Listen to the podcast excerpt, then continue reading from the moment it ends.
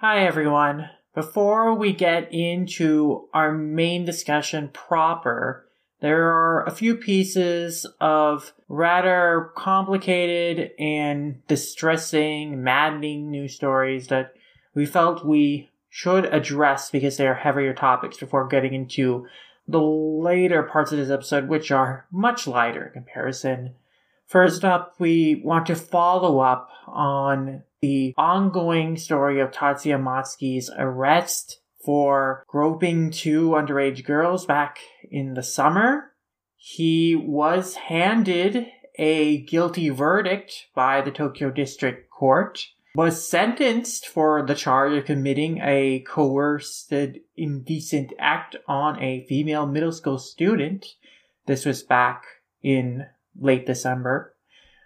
And he was sentenced to a year and six months in prison, but unfortunately, his sentence has been suspended for three years, and he will not go to prison if he remains in good behavior.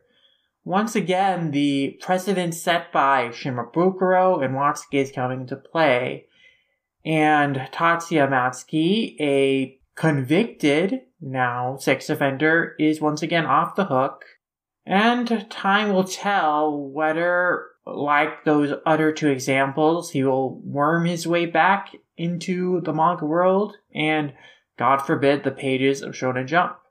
But this distressing problem with sex offenders and pedophiles, unfortunately, has not been restricted to just across the pond Japan, because we had a very recent homegrown situation one that is very relevant, unfortunately, to this show, in that Stefan Koza, translator for Jujutsu Kaisen and several other Shonen Jump series, was arrested on December 7th by the Hampden Police Department in Great Falls, Virginia, in conjunction with the Internet Crimes Against Children Task Force for five felony counts possession of child pornography and five felony counts of distribution of child pornography.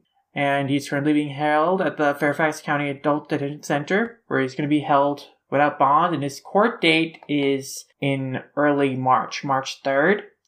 But it just gets worse because this isn't the first time he's been outed as a pedophile, and his previous offense was even more horrifying in a way because he was an elementary school teacher when he was in the JET program back in Japan. And in 2014, he was arrested under suspicion of setting up a camera in an elementary girl schoolgirl's changing room. Uh, he denied the charges at the time, but he was arrested for that. And shortly after, the timeline certainly suggests that he was evicted from the JET program and booted back to the States because of this. And in Japan, they, in his school that he was working for were trying to keep it under wraps because they didn't want to get in trouble and they were trying to protect themselves. And so, I mean, the principal and vice principal of that school got charged later that year too, but yeah, uh, he is a monster, a creep, and I am so angry and sorry that we ever had him on our show. Unfortunately, he was on two of our episodes and we had mentioned him in several others because, you know, he seemed to be a trusted translator in the community, but unfortunately behind that mask lurked a pedophilic creep monster who his crimes weren't even being hidden because he had been arrested for this before, and yet for some reason until now we no no one has brought brought this up and we didn't know about it and I guess everyone should have done their due diligence and researched his background and it's just insane that he ended up getting hired by Viz at all to work on the series that he did. Since this is like a this his previous arrest was like published in the Sankei when it was it was made public. But now a lot of different things about him feel extremely creepier in retrospect, like his whole mask glasses gimmick facade on YouTube. Like his face had been exposed in that article. Was he trying to just cover up his identity so he wouldn't be outed? Who is to know? Say, all I know is that he is a pedophile. He is a creep, and I don't want anything to do with him on the show, and I hope that the manga world doesn't either. And I hope he's blacklisted and never allowed back in. And I'm just sorry that so many of the series he's worked on are tarnished by having his name in the translator credits. Not to diminish the work of everyone else who worked on that series, which is also why this is so infuriating, is that this is just a huge hit to a lot of different series that a lot of different people worked on and enjoyed that they contributed to that is being marred because of this one guy being a creep. And obviously, I mentioned before, we had him on episodes and we mentioned him on others. I took the liberty of taking down those episodes that we had him on. And I went in and re edited every episode I could remember where his name was brought up so I have tried my best to completely erase his presence from our previous podcast. As far as the episodes that were taken down go, there were segments of those episodes that had nothing to do with him. So because I do feel that it doesn't have to be that those parts have to be lost, I will re-upload those as re-edited versions of those episodes with his presence just completely erased. So I've already done that, and then eventually I'll get to re uploading them after some time has passed. But yeah, like, suffice to say, we hope this is the last time we'll have to mention him on this podcast. I mean, I'm sure we'll have to report on the follow up when his court date comes and we hear what he's been sentenced to. You know, he'll probably face many years in prison for his offenses. I hope he, he does get imprisoned. Uh, but this is really heartbreaking because, again, we had trusted this guy. We had thought he was a friendly dude, but he was hiding some really scary, horrifying truths behind his facade. So it's unfortunate.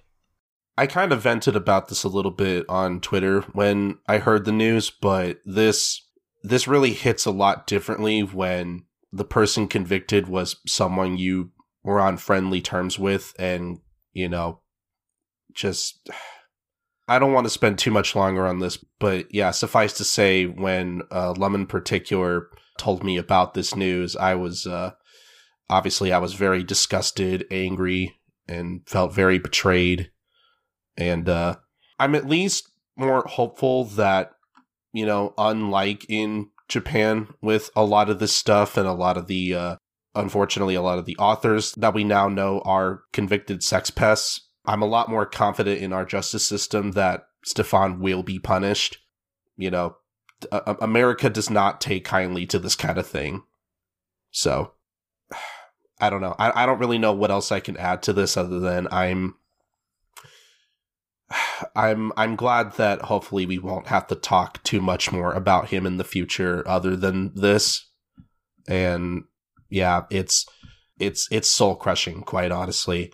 But eventually, I think you know time will heal all wounds, and I think we'll eventually get through this. I'm personally, I'm you know. It, it's it's it's been a few weeks, I think, or at least a week since we've learned. It's only been a week, really. Yeah, it feels like it's been longer already. Um, this particular past week has felt like a whole year in and of itself. Jesus, yeah. Um, but I at least feel a little better after kind of spending some time, you know, away from it. So I don't know. We'll we'll get through this. Like like Lum said, we've already taken steps to remove those episodes, and we'll eventually put them back up. You know, with him removed, and you know, every everything will be fine. But right now, yeah, this this this really this just sucks. Like I I don't know how else I could put it.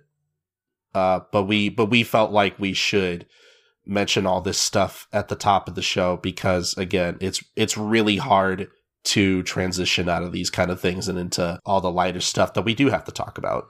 I guess one last point that I do want to address that really disappoints me and infuriates me is Viz's pretty much lack of comment on the situation.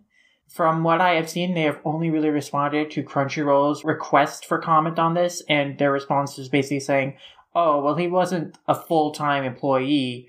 We have several other translators, so the series that he had worked on, like his personal life, is not going to affect them coming out, which is not the response they should make. They should make like a response about, oh, we are so sorry for not doing due diligence and researching his background before hiring him to work on these things.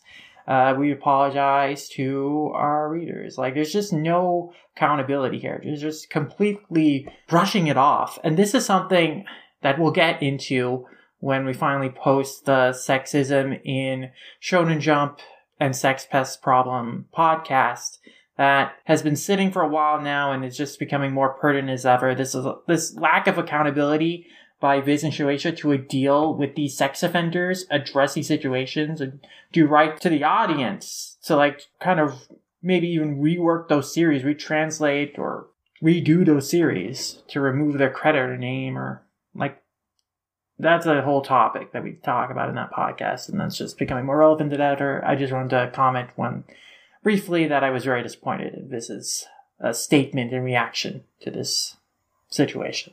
Yeah, but don't worry, your comics will still come out. Like that's that's not really what we're worried about. Yeah. Yeah, that that's bullshit, quite honestly. And it's like we said, like we we we talked about this on Twitter as well, but I it it it's a really messy situation. Like I don't think I personally don't think there is an easy solution because there are other people involved in the process of getting these graphic novels out. But uh, still, you know, like some kind of effort on something would be nice. At least, at least some kind of acknowledgement would have been nice. Like, hey, you know, I, I don't know. Yeah. I mean, it's just a disheartening, disgusting situation all around, both these stories. But unfortunately, we will probably have to continue reporting about them as the stories develop in the future. And certainly these topics are relevant and discussed in an upcoming podcast that you can listen to pretty shortly. But I think we should move on into some lighter discussion, some more passionate, happier discussions in our Dorohedoro episode.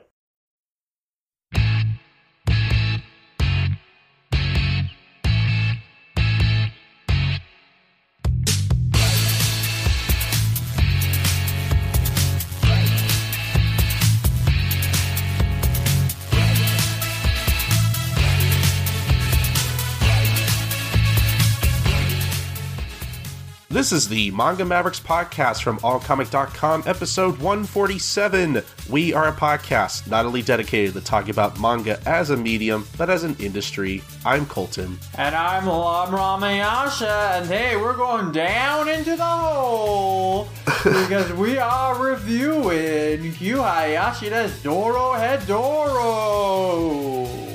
Everyone's favorite face ripping, mushroom growing, smoke spewing manga. We talk all the nitty gritty details with some great cast Ellie Blackismoko, Diana Sorel, and Marion, our good friend Microwavy, all of whom are huge Doro Head Dorohedoro mega fans, mega heads, then they help us to travel through the crazy, wacky, bizarre world of sorcerers and devils and so much more. Yeah, yeah. We spent a long time talking about Dorohedoro. Uh, I had a good time, and uh, uh, just just at the top of the show, I I, I do want to apologize for how long it has kind of taken to get this episode out. A lot of that is on me. This this was a big episode for me to edit uh, a lot of technical issues that I kind of had to get through, but uh, I, I, I think hopefully the podcast should be listenable. Um, I, I listened back to it anyway, and I, I think I, it sounds a lot better than I thought it was going to be uh, in some places. Uh, but uh, yeah, a, a, lot of issues I kind of ran into with the editing on this one. Plus, we a, lot of rescheduling kind of went with this episode as well. I originally really wanted to post this around like October or so, but that just didn't happen. Um, but it's out now, and that's all that matters. So I hope everybody enjoys it. Um, but uh, we do have some stuff at the top of the show that we do kind of need to talk about. Uh, mainly some Patreon stuff because uh, we got a new patron, and uh, if you sign up for our Patreon at patreon.com slash manga mavericks uh, at any tier, uh, you will get a shout out on basically the next episode we record after you sign up. And so we want to give a shout out to Krikut, Krykut. Uh, I'm not entirely sure how to pronounce your handle on Patreon, um, but uh, we want to thank them nonetheless for signing up. Uh, we really appreciate uh, every new patron that uh, decides to sign up for our Patreon because, again, you're supporting the show and uh, you're helping us do what we love to do, and that's talk forever about manga. Again, at patreon.com slash manga mavericks, uh, you heard me right. If you sign up for any tier, uh, you will get a shout out on the show. And I guess we might as well uh, talk about that for a little bit because uh, uh, patrons already were aware of this, but uh, we did make a few very small changes to uh, to the Patreon lately uh, to kind of consolidate a few things, and uh, I guess now we should uh, we should talk about those a little bit because uh, basically, if you sign up for even as low as a dollar, uh, you will be guaranteed a shout out on the show. Uh, plus access to a viewable version of our schedule. That's right. Now you will have access to our schedule of podcasts for over the next year. Because uh, quite frankly, we we already have a lot of the year planned out in advance. Uh, obviously, you know, as I mentioned, anything can happen within a year. A lot of things do change in a year, and uh, it is really hard to kind of keep up with those changes sometimes because, uh, you know, sometimes we do try to let our patrons know like what's coming up and. Again, like a lot of changes happen between now and when we put these podcast episodes up. So, you know, uh, we figured it'd be easier to let patrons know like what's coming by just giving them access to our schedule. And hey, you might even see us edit stuff in real time. Like we're we're always changing the schedule. Uh, we're always either adding or taking out stuff for uh, for later.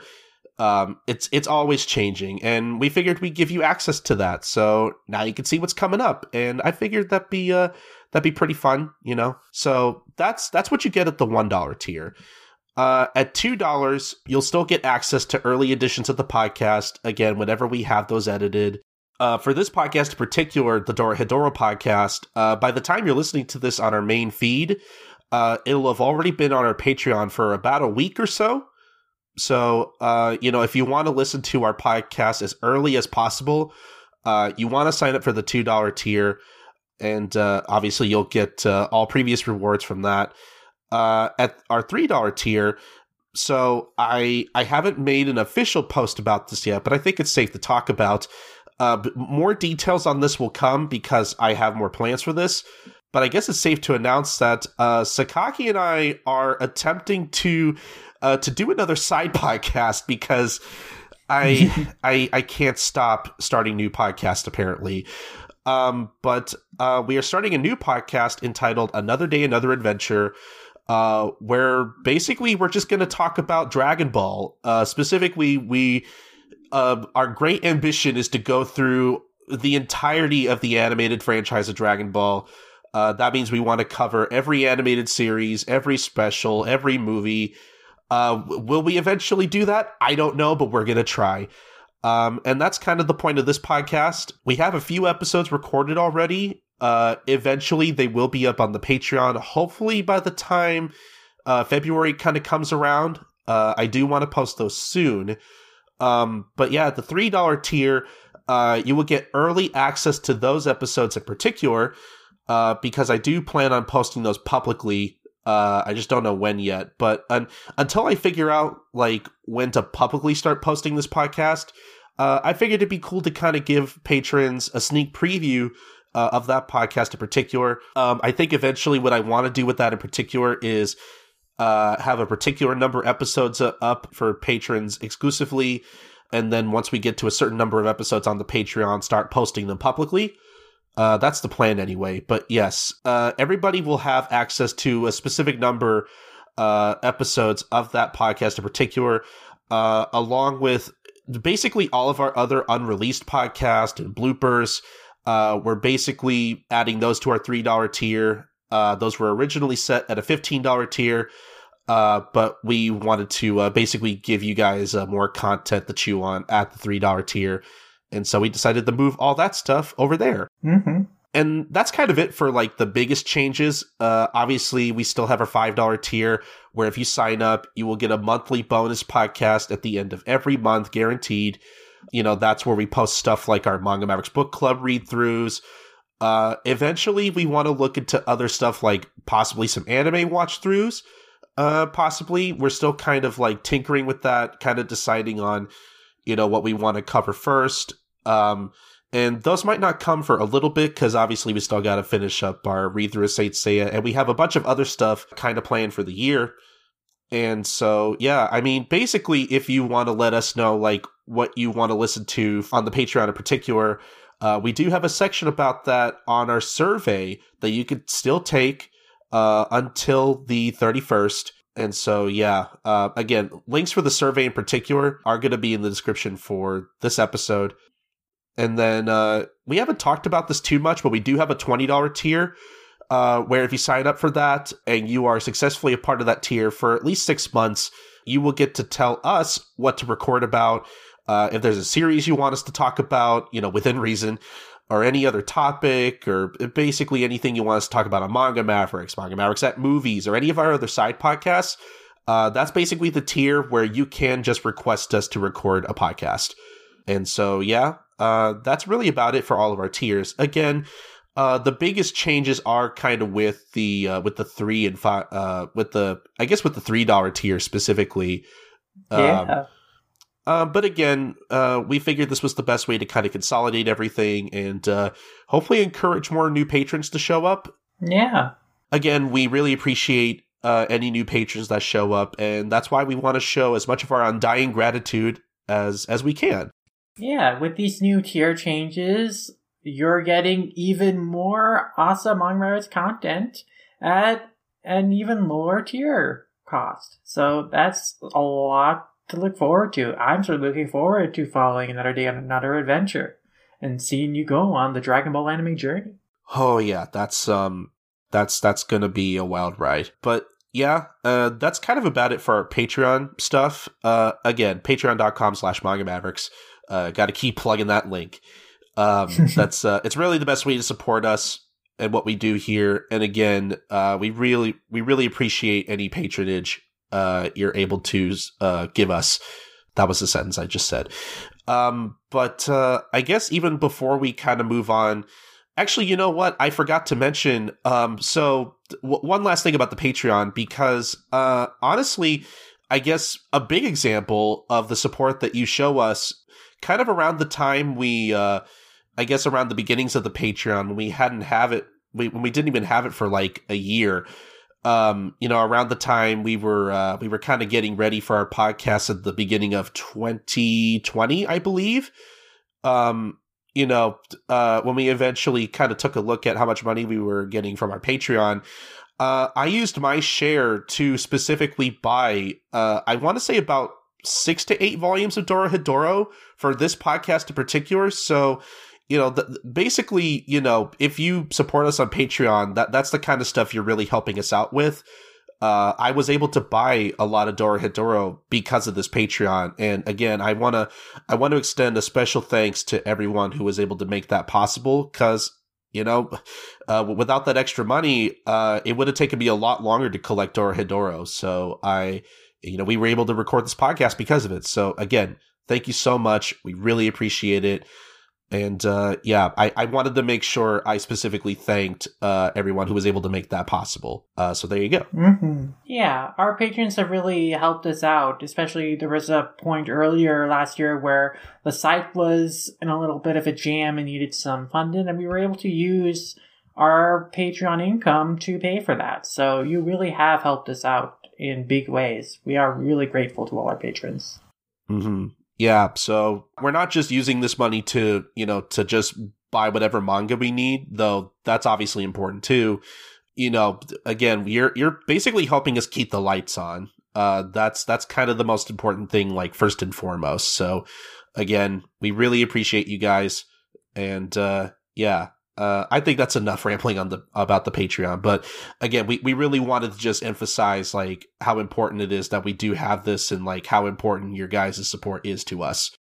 All right, but uh, I think even before we get on to Dorohedoro stuff, uh, I wanted to. I, I, feel like we should mention this. It's not really Dorohedoro related, but I think it is important to mention that uh, this past January third, uh, One Piece passed a thousand chapters. Uh, and that's really amazing. You don't you don't see a lot of manga past a thousand chapters. Uh, that very rarely happens, I think. So uh, we at least just wanted to mention that uh, this is obviously very huge news. Uh, you know, congrats to One Piece and congrats to Eiichiro Oda uh, for going as long as he has. the dude is literally a machine. 23 and a half years and still going, still going. Glad he's slowing down a little bit, less chapters a year, taking more breaks. But yeah, just have to appreciate all the hard work over two plus decades. And this is certainly an incredible milestone for us in the English language manga fandom. This is the first manga that's been translated to have over a thousand chapters translated. So that's a huge milestone because this is, of course, 20 plus volumes behind in Conan. But yeah, this is pretty incredible. Yeah, I didn't even think about that. Uh, we we don't have a lot of manga in English over here that are over a thousand chapters. Mm-mm. And obviously, you know, One Piece and Shueisha are doing whatever they can to celebrate. First of which, they had another full color ad in the New York Times for January 4th, uh, which I was able to acquire. And it's super beautiful uh, it's basically a giant one page ad for uh, for the new like worldwide character popularity poll they're doing, which is also something that everyone around the world can participate in. I want to say until February 28th. Um, so, you know, by the time you're listening to this, you still have a little over a month to uh, vote for all your favorite characters. Uh, you can cast uh, one vote a day. Uh, I'm definitely been trying to uh, cast a vote for all my favorite characters because uh, the the cool thing about this website is that like literally every character you could think of and more, even characters that you didn't know had names, you can vote for. And they even have characters like organized by story arc, which I think is kind of amazing. Uh, I'm not even like I'm not even I'm barely through like East Blue right now. Uh, I think I just recently voted for Buggy because come on, he deserves a vote. Um, the master of failing upwards, but uh, yeah, um, we'll obviously leave a link in the show notes for people who want to participate in that at uh, onepiecewt100.com. And so, yeah, that's been really fun. And uh, I just, I just want to take a second again to say how much, uh, how, how cool it is that uh, One Piece got another full colored ad in the New York Times. This is obviously not the first time that's happened. I forget when the first one happened, but uh, I want to say that was when it broke. Um, I want to say that that was when it broke like what was it like 300 million in sales or something. You know, you had that cool full page colored ad of uh, Luffy, you know, taking his grand steps and uh, and proclaiming, "Hey world, this is the manga, not a manga, the manga." Uh, I have that somewhere around here too. I need I need to really get those framed. Um, but I'm sorry now now, now I'm just bragging about uh, how uh, about how I have those and uh, how cool it is. But no, yeah, that's that's a really cool thing to have. Um, I it, it's it's one of those things where it's like I, I'm a I'm a sucker for you know like cool collectible things like that. Um, mm-hmm. but uh, yeah, it's it's just cool. I don't I don't want to I don't want to just keep bragging about how how I have it and or whatever. So, uh, but but still, like you know, we we at least wanted to like mention that you know One Piece passed a thousand chapters because it, it did happen pretty recently, uh, for prosperity's sake. And yeah, not much else to say other than it's cool, and uh, I can't wait to see the results of this popularity poll. Um, I think it's like it's probably the first like worldwide one, you know, that's that Jump has ever had. Uh, I would I would love to see them do this with like other really popular series. Like I I feel like I don't know. I, I feel like it'd be kind of cool if we had like a My Hero Academia worldwide poll. I think MHA is big enough to kind of warrant that as well. Mm-hmm. I think so. I, I, I wonder if Bakugo is also the number one character outside of Japan as well. Um, but uh, yeah, that's about all the like One Piece stuff we wanted to mention. And then uh, I'm trying to think. I don't think there was was there anything else we wanted to mention before we head into Dorohedoro? Hmm. I think that's about it. No, yeah, I, I think I think that might be it. Yeah. Um, again, a lot of stuff that we have to talk about at the top of the show. But yeah, now I, I think it's time to visit the hole. Yep, it's now time to go into the world of the sorcerers. A world of magic and mayhem and mushrooms. My oh my. And gyoza. And gyoza, can't forget about that. That's that's the most important. Besides, En's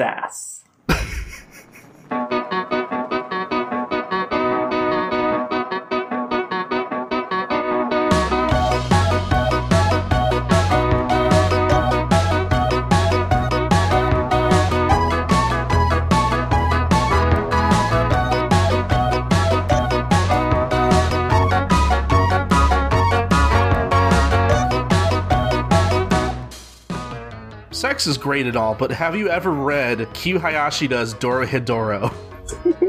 Well, that was your lead? Yeah. Man. And if you let me finish, Lum, I was going to say that uh, if you haven't read Q Hayashida's Dorohedoro, you should. I just did, and uh, not to give too much away, but uh, I loved it.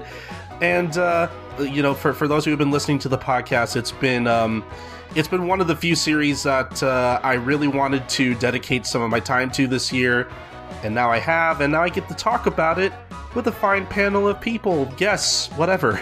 And uh, yeah, so this is basically our uh, discussion, review, retrospective, whatever you want to call it.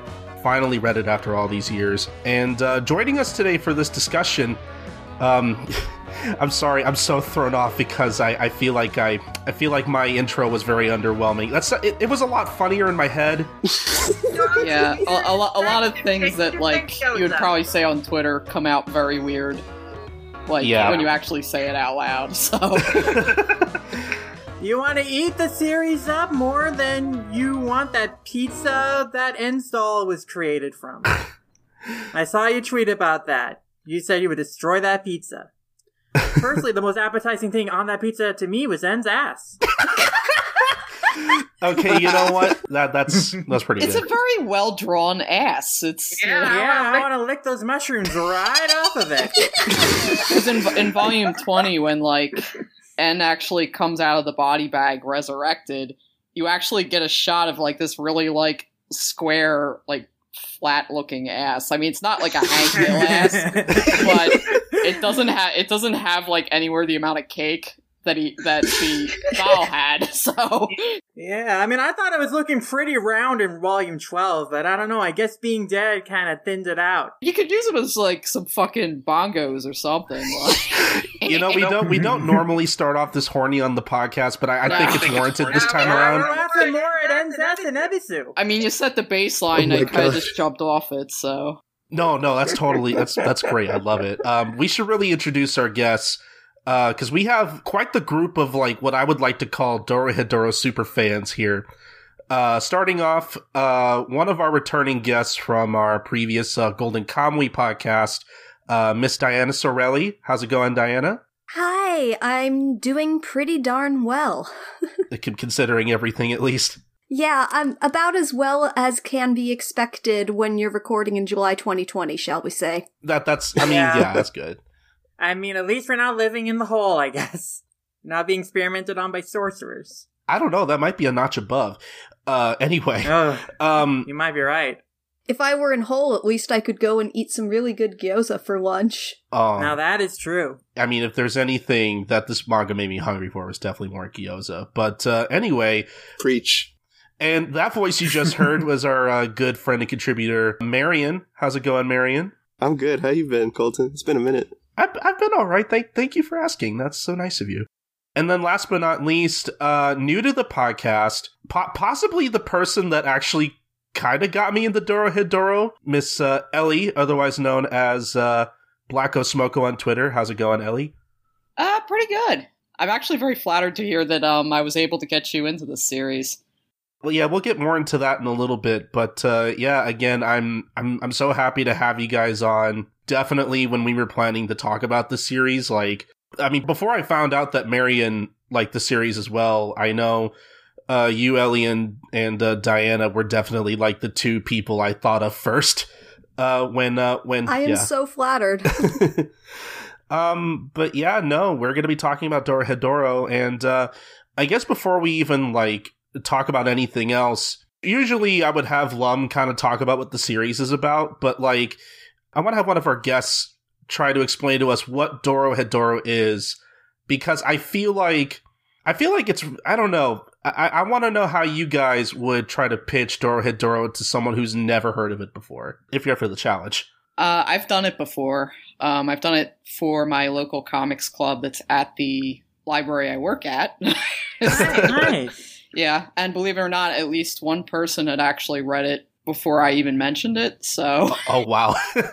yeah, and he was one of the heads of the group that's kind of well respected. So I th- thought like that alone should have um, really helped it. And I think that uh, once I had mentioned that that the uh, background artist for the anime also worked on Tekkonkinkreet and Akira, then that was also a very good sell too. you know what? That that makes a lot of sense considering the the, the manga itself like really did make me think about Akira a lot. But Ellie, wh- wh- why don't you explain to our listeners who have never heard of Dorohedoro what what it's actually about? Oh, okay, sure. All right, so Dorohedoro is sort of a horror dark fantasy manga written and drawn by Q Hayashida. Um, it takes place between mostly between two worlds. There is the sorcerer's realm, and then there's the human realm, which is just simply called the Hole, and it quite literally is a hole. So, um, just in the sense, it's very, I think you would call it derelict, very drab, urban decay, not a very nice place to live in, extremely poor, filthy. And much of what contributes to this is that sorcerers will actually open these door, literal door portals into the hole to use humans for practice for their magic. And sorcerers are quite literally biologically capable of casting spells. And each of them has an individual type of magic that they can use. And some of this magic can be very transformative, it can be painful, and in the case of our main character, who's an amnesic man named Cayman, or Kaiman, however you want to pronounce that. Not sure if anybody has a preference, but anyway, I um, think it's supposed to be Kaiman just because of the connection to other characters with the name I later in the series. yeah, that's that's technically how his name is is pronounced in Japanese. Though I would say that the, the way you would pronounce the lizard name is Cayman, but Kaiman also works. So- okay. Yeah, I mean, Cayman doesn't sound as cool, but okay. yeah, I, I'm sorry. This ended up being like a very rambling explanation. No, I think this is pretty to the point. I think it explains the series very well. It explains more than my one sentence elevator pitch. Yeah, I was kind of trying to go off on like some of the world building a little bit. But admittedly, what you really need just to pitch the series to someone is say on the first page, a guy with a lizard head tears a person's face off. Or it's like chomping down on him. And then later in the volume, tears a person's face off.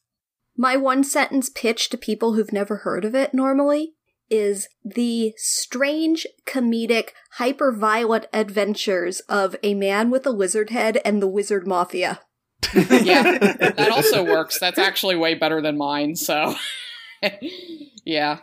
So just to back it up, it really just takes place between two worlds. There's the sorcerer realm, and then there's the hole, which is the human realm. And in a lot of ways, the two of them aren't too different, but the sorcerer's realm is much nicer and definitely holds like a higher place of privilege for Mhm. sorcerers that are much more powerful and have more highly coveted magic, which is in the case the En family.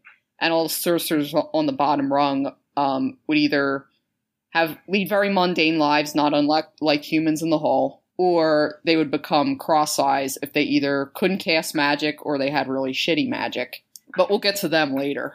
So, in terms of the hole, humans more or less try to live on some semblance of normalcy. And of course, a good many of them live with these mutilations and transfigurations from being experimented on by the sorcerers. And in the case of Kaiman, he had woken up one day having no recollection of who he actually was and no re- recollection of who transformed his head into that of a lizard. He was found by a restaurant owner and chef named Nikaido, who had actually had some part-time work in collecting bodies around the hole left by sorcerers. So that that's pretty much where the story's meant to start off, but it starts sort of in media res when you actually pick up the volume and you see Kaiman chomping on Matsumura's head. Yeah. Yeah, but that's really the foot that it starts off on is that Kaiman doesn't really have any idea of where he came from, who he is. He has sort of a vague idea based on a, some very disturbing nightmares that he has every night, but that's pretty much it. And him and Nikaido's sorcerer hunt is essentially him trying to figure out what the hell's going on. Boy, you know, I, I, I can, I can tell you what. Um, when I, when I first started that first volume, I was just like, you know, I don't know what's going on, but this, this is still pretty cool. I was, I was definitely very confused for at least like first couple of volumes, but it was still very fun. Yeah, they very slowly explain more of the world, but like you are introduced to it and you just kind of learn about it from it, seeing how the characters interact and what they talk about and how they live their lives. And it's a very interesting world that Hayashida sets up. So it's fun to learn about and like kind of just seep in and let the visuals sink in. Mm-hmm. Yeah, you really just kind of have to roll with it a little bit. It is definitely one of those comics. I think that uh, the comic it really kind of reminded me of a little bit when that I read when I was in college was uh, Transmetropolitan by Warren Ellis, and Warren Ellis has been called out very recently for being a sex pest, Mm. Yeah. which unfortunately did not surprise me that much when I considered that the main character of Transmetropolitan constantly hit on women and always turned them down as sort of a running gag. But this isn't about Transmetropolitan, but it has a similar, you know, if you ever see what what the the world that it's set in, it's very chaotic, it's very filthy, it's very bizarre. It reminded me a lot of that when I first picked it up. It, it's interesting because uh, in, in in terms of like uh, I guess other Western comics, uh, our uh, I guess other all comic contributor and past guest on the podcast, uh, Nick Rowe. Uh, you know, I always see him talk on Twitter about how he constantly sells Dorohedoro to people who who are uh, in particular are fans of like Saga, Yeah, which is interesting. One of my friends went from from a high school. I got into it, and he later st- wrote a comic that definitely takes at least a little visual inspiration from Dorohedoro, which is um "Kill Six Billion Demons." huh. Hmm. So, uh, if you're a Dorohedoro fan looking for your next fix, I highly suggest that. Not just because I know the guy who writes it, but because it's about the only thing that has filled the lizard head shaped void in my heart. we definitely brought up Akira earlier as a comparison too, and I definitely think in terms of like the imagery of the hole and just the derelict shape it's in, how destitute the people are, and also the fact that the story is in part also a story about class and about rebellion against. You uh, certainly get that from the structures. cross eyes. Oh yeah, I think that's also a good point of comparison. Yeah, because there is sort of this. Um, you do sort of notice like a. Uh, I don't want to call it like a meritocracy because it isn't necessarily about like what you do exactly that elevates you in sorcerer society. It's more of. It's essentially just the privilege of being born, or the bad luck of being born with magic that's highly coveted and extremely Yeah. powerful. I mean, there's definitely a clear social hierarchy. At like the bottom are humans who have no magic, and then there are sorcerers who are born with poor magic or little to no magic. Then there are the sorcerers with highly capable magic, and then there are devils, and then above all the devils is Chidaruma, who is the head honcho of the devils, the only true like natural born devil, whereas all other devils are sorcerers who take a test to turn into devils, and that's at the approval and discretion of Chidaruma, who is like at the top of this entire system. And it's also worth noting that devils are usually high class sorcerers to begin with. So they would probably be the only ones that would have any access to Chidaruma or would even catch his eye to begin with. Yeah, they have like an inborn privilege in that respect.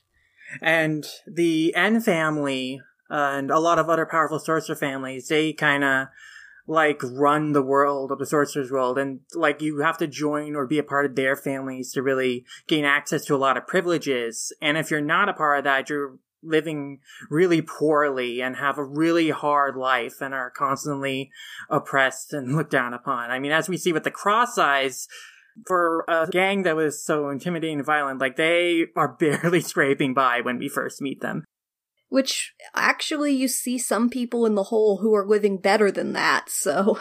Yeah, it's pretty telling.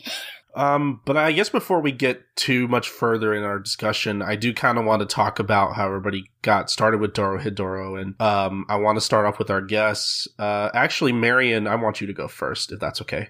That's fine. Um, so I've been like peripherally aware of Dorohedoro for years. Like, um, I've been mutuals with Ellie for a long time and like I know other other people who also been like keeping up with it as the the series was like going on into its conclusion and everything. Uh, I knew when it ended. Uh, I knew like spoilers here and there about stuff that happens, but I wasn't really like into the series until I would say October was when I actually started reading it. But before that, I actually I bought like um like a digital bundle of like the complete series after like Viz finished publishing the last volume, they had like a digital sale. So I had the whole thing and I was just waiting for like the right time to binge it. I knew the anime was coming out and once it was like confirmed for like January, I was like, all right. I decided to read it in like October for like, you know, like Halloween month or whatever. It's oh, yeah. Like the perfect time. I ended up making like a little thread about it and uh, I took my time. Uh, I ended up finishing it around like December and it was, oh, it was such a good ride. Yeah, like I there was there's obviously like so many things that you could like know uh but like seeing the context for like all the events and how they happened and being able to like share that with like all my friends who also like had read the series before and me just like posing questions like oh wow like this the implications of this is it's like really interesting but then does that mean like this could happen or this or whatever and like even just um like me trying to piece together parts of the mystery as like it unfolds with like Kaiman's identity and uh, like his past and how it like connects to several of the other characters. That was like super fun. It was just like it, was like a very unique experience, and I was really happy to be able to like have that like online and like just have like people around me like basking in the glory of Dorohedoro like so it, it's it's it was extremely entertaining and like I think I was if I had been like um like a little more like antsy to like jump on it and read it like back when it was still being serialized, I I I I probably could have dealt with it, but like like now that I'm older, I'm just like no, I can't wait. This is too much. I would rather just wait for the whole thing to finish yeah, I personally, I'm so glad that I waited until it was over to read it all because just a year long wait between volumes to say nothing of trying to keep up with it chapter by chapter, especially during the last four to the series in the yeah. central oh, department store, that would have been agonizing. I, I wouldn't have been able to do it. Yeah, that final arc was like it was like immaculately done but like i know the fact that like because there were so many there was so much time in between chapters that like you obviously had to like plan everything uh, there were all these moving pieces, and to be able to like set the board and like move them along to be able to like usher in and like uh, coordinate certain events and making sure that like it just like lines up perfectly. Like that must have been hell to like just execute. And yeah. like that that last volume, I read the whole thing in like 20, 30 minutes, but then like I had to read it again like immediately after just to like let it sink in. yeah, wow. That's it's, it's a hefty, hefty volume. Yeah, it's as twice as long as one of the earlier volumes of the series because the series averaged 170 volumes in its earliest volumes, and this last volume is 350 pages. It could have easily been split as two different volumes, and I think the reason why these last ones are so chunky is that apparently Hayashida was going to end the series somewhere around volume 19, but then she reread the series and then realized she needed to give this like the ending it deserves and wrap up everything really well and she needed more pages to do that. And so that's why it kept going and why the remaining volumes are all a lot bigger. Like 19s through 22 are like 270 and then 23 before it's 350. Yeah, Yeah. I wish I could find it, but I remember um this was a while ago, but I remember Q Hayashida had put in like an author's comment in like Hibana probably where she was like, "Oh yeah, I was going to end this on the 18th or 19th volume, but I had even more ideas." And then it was just like a shamed smile in parentheses. it was something like that. Oh um, man. I wish I Oh, could we've been find it. There's a similar thing at the back of volume 23 in terms of like an author's note. Yeah, you'll find that Um, there, and she basically just explains like why it took so long. man yeah just, just just to mention volume 23 real quickly yeah even because I, I read a little slower and e- even at my reading speed like my personal reading speed i still read i still read that last volume in, in like an hour like uh a- a- as we got closer and closer to the podcast it really became crunch time for me as far as like man i really gotta finish this thing soon and i kept seeing like how much longer the last few volumes were and i'm like oh man am i gonna make it um I read Volume 23 just last night, like right right after a pretty long shift at work. Um, so I, I honestly I thought I was gonna be up until like one or two in the morning, like reading this because of how slow I read, and because I really like I also really like to take in the art and everything. But uh, yeah, I was surprised at how fast I got through it. But uh, yeah, I guess just to move on, uh, uh, Diana, I'm really I'm really curious about you in particular because I I know this is like y- y- you mentioned to me that this is like your fandom. Yeah, I really f- hope no people judge me too much for admitting this, but the thing that originally got me into it was seeing some of the art posted on a certain image board that shall remain unnamed. but I saw one page of it and I was like, oh my god, I need to read this. This is amazing. And right around then was also when Viz launched that Viz SigIKKI website, which I really, really wish that hadn't had to go under. That was incredible. That was an experimental website they had where they were posting manga chapters from IKKI magazine, one per month for free. And then, like, after that month was over, the next one would go up and that one would go down and, and whatnot, just like as a kind of service Oh wow! like an early experimental version, I think, of what later became the uh, Jump app. oh yeah, And yeah. that Now was I back remember in it. The uh, 2000s, actually. It was way ahead of its time. And I started with that, and then, well, I just was a giant fan ever since. Like, I have some very old photos of me in 2009 dressed as Shin, covered in blood. You're probably uh, the oldest, the oldest or longest fan here. What's the right word? Most veteran fan, senior, super fan. no, I've just been in this hell for the longest time, probably. In this hole? Yeah, um, that's actually, and like I mentioned, I got my friends into it because that's just kind of how I operate. I read something that like not all that many people are giant fans of, and then I proceed to annoy everybody that I know by shoving it into their face every day for years. Like, read this, read this, read this, read this. I mean, it, it works. Yeah, it, it does kind of work, but yeah, it's just it was one of those things that I I maybe got like one chapter in before I knew, oh, this is my series. I am going to love this forever.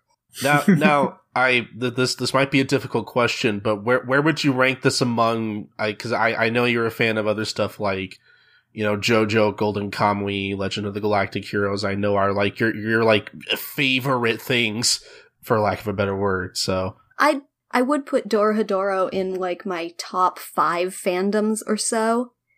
It's definitely would make if I did a um nine by nine grid of those like your favorite anime and manga ever, it would be up there. Mm. I've reread it several times. In fact, I reread it yesterday, all 23 volumes. Someone help me. Dear God. In one day? yeah. Wow. I'm, That's I'm sorry. No, that I'm I'm not laughing at you, Diana, but uh, it's just I I didn't think there was anyone else other than Lum who could just read all an entire series in one sitting like that. Honestly, I've read the entire Lord of the Rings in a single day before. That's the secret to why I'm in so many manga fandoms. I read really fast. oh yeah, Dora Dora is nothing compared to reading all of Lord of the Rings in one day. Wow. Woof. I wish I could read that fast. Man, look, it's it's it's an achievement for me if I could read two whole volumes of something in, in one day. Honestly, like I, I have such a hard time reading too much of one thing in one sitting. Yeah, I'm not particularly good at that either. I'm one of those um I think my dad once called that like sort of like the wine taster type reader where they gotta like slosh it around in their mouth, slosh it around in the, in the cup and like really take in what's being like what's on the page. Honestly, yeah. That's kind of why my dad and I take so damn long to read anything. I love that description. That's yeah, because it's just like what I would do is like if I found like a couple pages where I like really liked a scene or something, I would like read it a couple times more to like really take it in before I get bored of it, and then like keep going on. And that's that's a, s- that's really I like to absorb what I'm reading. Oh, hey, same same here. Mm. Seriously. And I mean, it's Q Hayashida's artwork. It's Yeah. like somebody was challenging her to see how many details can you put into a single panel. Oh my god, yeah. yeah, she does remind me a little bit of like Eiichiro Oda when it comes to like just adding these really tiny details. Though I mean he goes Yeah. like really nuts with it, but Mhm. like she would really etch out like all of these all of the texture, all the grime, like pretty much everything every building, object, etc. in Dorohedoro looks like it's just being held together with like saliva and tape and chewing gum and stuff. Like it's like everything just like looks like it's getting ready to fall apart. hmm I will say it made a lot of sense when I found out that she had been an assistant for Blame. Mm, interesting. oh yeah, makes perfect sense. Yeah. Yeah. I haven't read Blame, but I when I saw the art it was like, yeah, that makes a great deal of sense. So Yeah, so Toei Nihei, like I when I picture that style, I feel like the use of like blank space really pops out to me, but his environments are also incredibly detailed as well. So yeah, I can totally see the influence in Hayashida's work too. But yeah, the lived-in environment of Dorohedoro is just so rich. Oh, like yeah. I think that is like one of the big draws in manga is that the world that Hayashida has created is just so detailed. It has just so many nuances and things to like look at and tr- pick apart in terms of the detail and that she has put in there into like every frame of it. hmm Yeah, Yeah, that's definitely what it has in common with uh, Katsuhiro Otomo's original Akira manga. Like, if you've um, if you ever look at it, it's almost completely indistinguishable from Dorohedoro, aside from like Q Hayashida's like very obvious style differences, because Mm. so much of Neo Tokyo just looks almost exactly like the hole. Oh yeah. Oh, Just, yeah. Mhm. just all the graffiti, all the grime, filth, like you name it. And even some of the character designs, like especially for Fujita and some of the cross eyes, they look a lot like Katsuhiro Otomo's characters. Like it's very it's a very noticeable influence on Q's work. There's definitely some similar face shape action going on there. Totally. I, I can see it in the eyes too, for sure. hmm Um, but yeah, Ellie, I guess while you have the floor, uh, I, I want to know how you got into Dorohedoro. Oh yeah, sure. Um so it was a few years before I started reading it that I first saw Dorohedoro. It was actually on Tumblr. Um I follow a lot of friends that mainly read manga before anime. Um and I think that uh I think Viki was actually posting or retweeting some of it onto her blog. And Oh, no. Mm, Yeah. Okay. yeah, she's actually been into Dorohedoro like way longer than I have. Um, and I remember okay. seeing it, and I think it was, I can remember exactly the two panels or pages that I first saw. And one of them, I think, and I'm not sure if this came from Beaky or not, may have been from one of my other mutuals or friends, and um, it was I think the prison cell that they held Kasukabe, Johnson, Vaux, and Thirteen in in Volume Six, and the Mhm. floor is just like really disgusting and bloody and filthy, and it came from a manga, and I was like, I was. And I was really trying to associate that. I was like, wow, this is like really gross looking, but it's from a manga. And then I think a couple of the others, a couple of the others were um, that skin that Kai created that was like Oh, it looked like God. something out of Ugh. Hannibal, where it was Mm. just hooked up to all these IVs. That was like another one. Yeah. And I was just like, man, what the fuck am I looking at? um, and I think a few others I saw were just of, I think, Kawajiri or Asu and Nikaido. Like, they were like just these very cute looking character designs. And I'm like, is this from the same manga?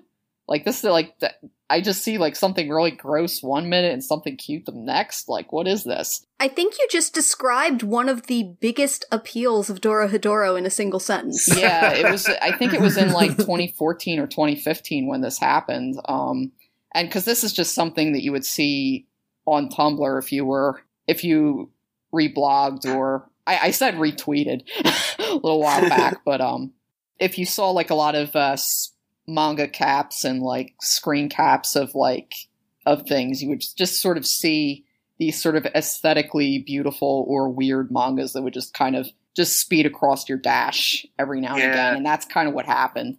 And I mm-hmm. remember I just like looked it up, and I th- I thought the premise was so incomprehensible and strange, and I was like, "What the hell?"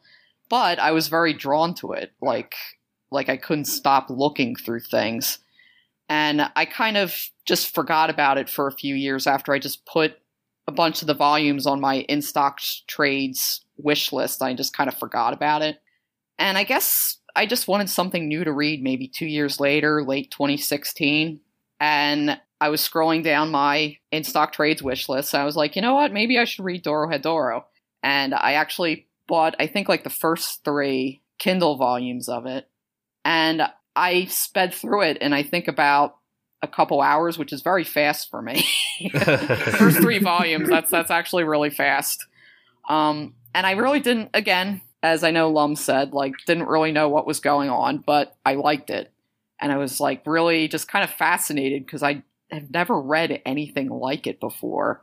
I mean, there were things in it that reminded me of, you know, Transmetropolitan, Akira, and everything, but it had an entirely different vibe. And I was really just couldn't believe that a human drew it. Like, it, was, it really felt like I was looking in on an entirely different universe. And that's really like the best kind of comics to me are the ones where you really feel like you're on the outside looking into a world that feels real. And that's really what got me into Dorohedoro. Now, I was sort of, it was one of those like, this is so weird, but I can't stop reading it sort of things for the first two volumes, but it really hit its stride in volume three once they actually went into the sorcerer realm and it became like a real thing outside of the N family mansion. And yeah, that was um that's pretty much how I got started and I just kept reading it and reading it and reading it and reading it. It just kept going and going. Um I had tried going onto the scans for a little while, but I don't know, it just didn't vibe with me. That sort of that mid two thousands scanlation translation just didn't hit for me the way a lot of a lot of, did for I a lot of was people. yes, and uh the only thing I will say about those is that I wish Viz had been able to print the color pages, so I was going and looking at just the color pages last night, and I found this that one of the chapters had this hilarious warning. This chapter contains blood and gore and other and nudity and other awesome things. Don't read with your mom in the room. And I'm just like, oh my god, this is this is a time capsule. oh boy. Yeah. You know what it reminds me of? I don't know if you've ever um, picked up the uh, the original volumes of Berserk and how like if you looked on the back uh, of the back description, and I love just shout out to whatever guy would like write the back descriptions for the Berserk volumes because he would say that that sort of thing where it was like you know just sort of this snappy sort of like you know this is a really edgy comic sort of thing. I'm a giant Berserk fan, and now I'm like, I need to record, but also I see Berserk Volume 3 within reaching distance. I need to go check. Yeah, he he found some like I guess I should say they because I really don't know like if it was a guy who wrote it. But um but anyway, they they basically describe it sort of the way you would try to sell a very gory comic to like western comics fans a little bit. And that's kind of what it reminded me of. And you kind of have that also in Black Lagoon's rating, like the content rating on the inside of the book, and it was just like, you know, contains blood, gore, violence, nudity, cigarettes, ass kicking, running with scissors, and everything your mother warned you about, or something like that. It was, I, I just, for some reason, I kind of love that. It's like really pulpy. Yeah, like there was definitely that period in the late 2000s and early 2010s where, oh my god, look, this is edgy, there is blood everywhere was a huge selling point for some reason.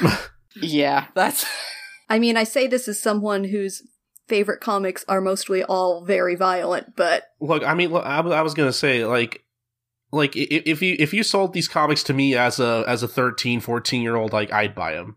Like you know, Yeah. this this this is the kind of thing that totally would have worked on me at that age. oh yeah, I think I think Chris Warner was the editor of Berserk, so I think we credit them for probably the back copy of those volumes. Oh, okay. Yeah, that totally makes sense.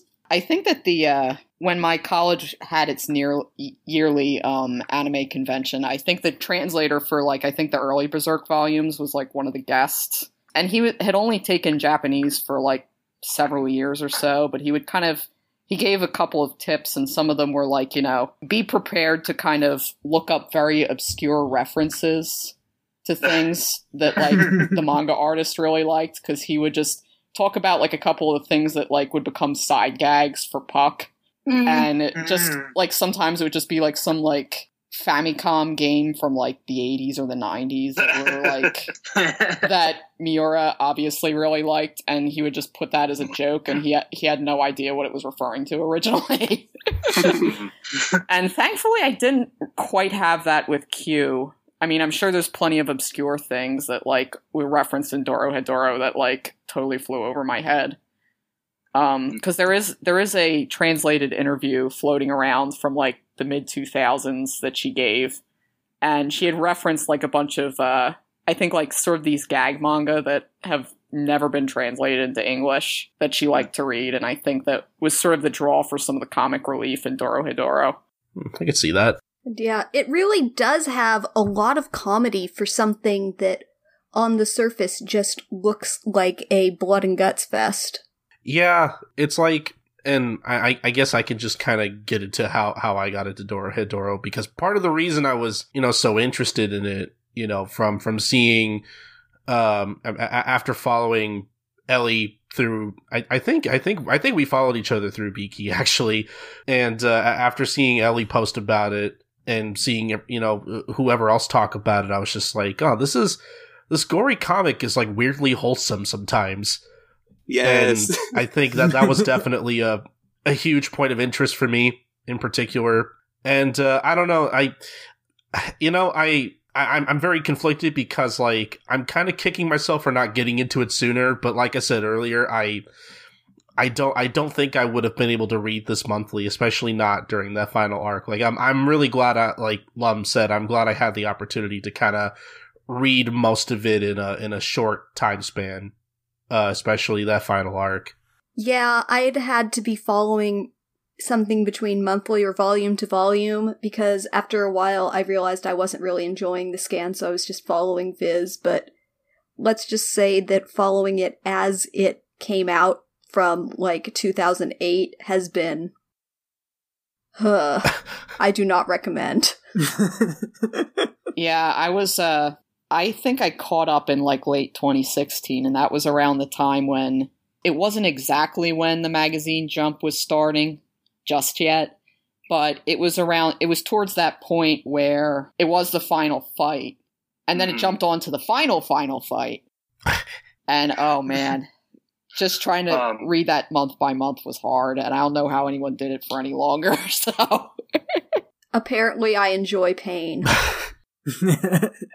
Oh, you also I- like I- Berserk too, so I think all of us like Pain if you're into Berserk. Oh, so- yeah. Oh yeah, for sure. Um, I, I do, I do want to put out there that, like, you know, in, in the time it took me to get to Dorohedoro, I, at least on my timeline, like, I've never, like, I've, s- but part of the reason I wanted to get into it too was because, like, I had seen so much fan art of it. Like, it was kind, it was kind of insane. You know, pr- probably from all the mutual, uh, all the people I follow who also like it. You know, I just, you know, because I I think Ellie was the first person I saw post about it, and then I know, uh, I know uh, past guest Casey or Minovsky article, you know, also got into the series as well. I, I would see him tweet about it a lot as well, and just you know, uh, D- Diana, I, I think I, think I can one up you on uh, on like as as far as reasons to get into Dorohedoro because you know obviously when and I'm sure we've had all, all had this experience. Like, you know, when when we all see people post about Dorohedoro, fifty percent of those posts are going to be, "I want Noi to step on me."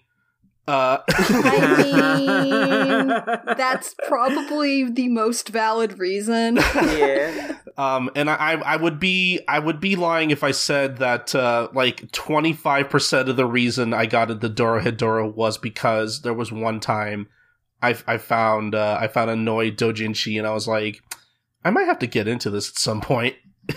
I mean, Oh, she's perfect. Yeah.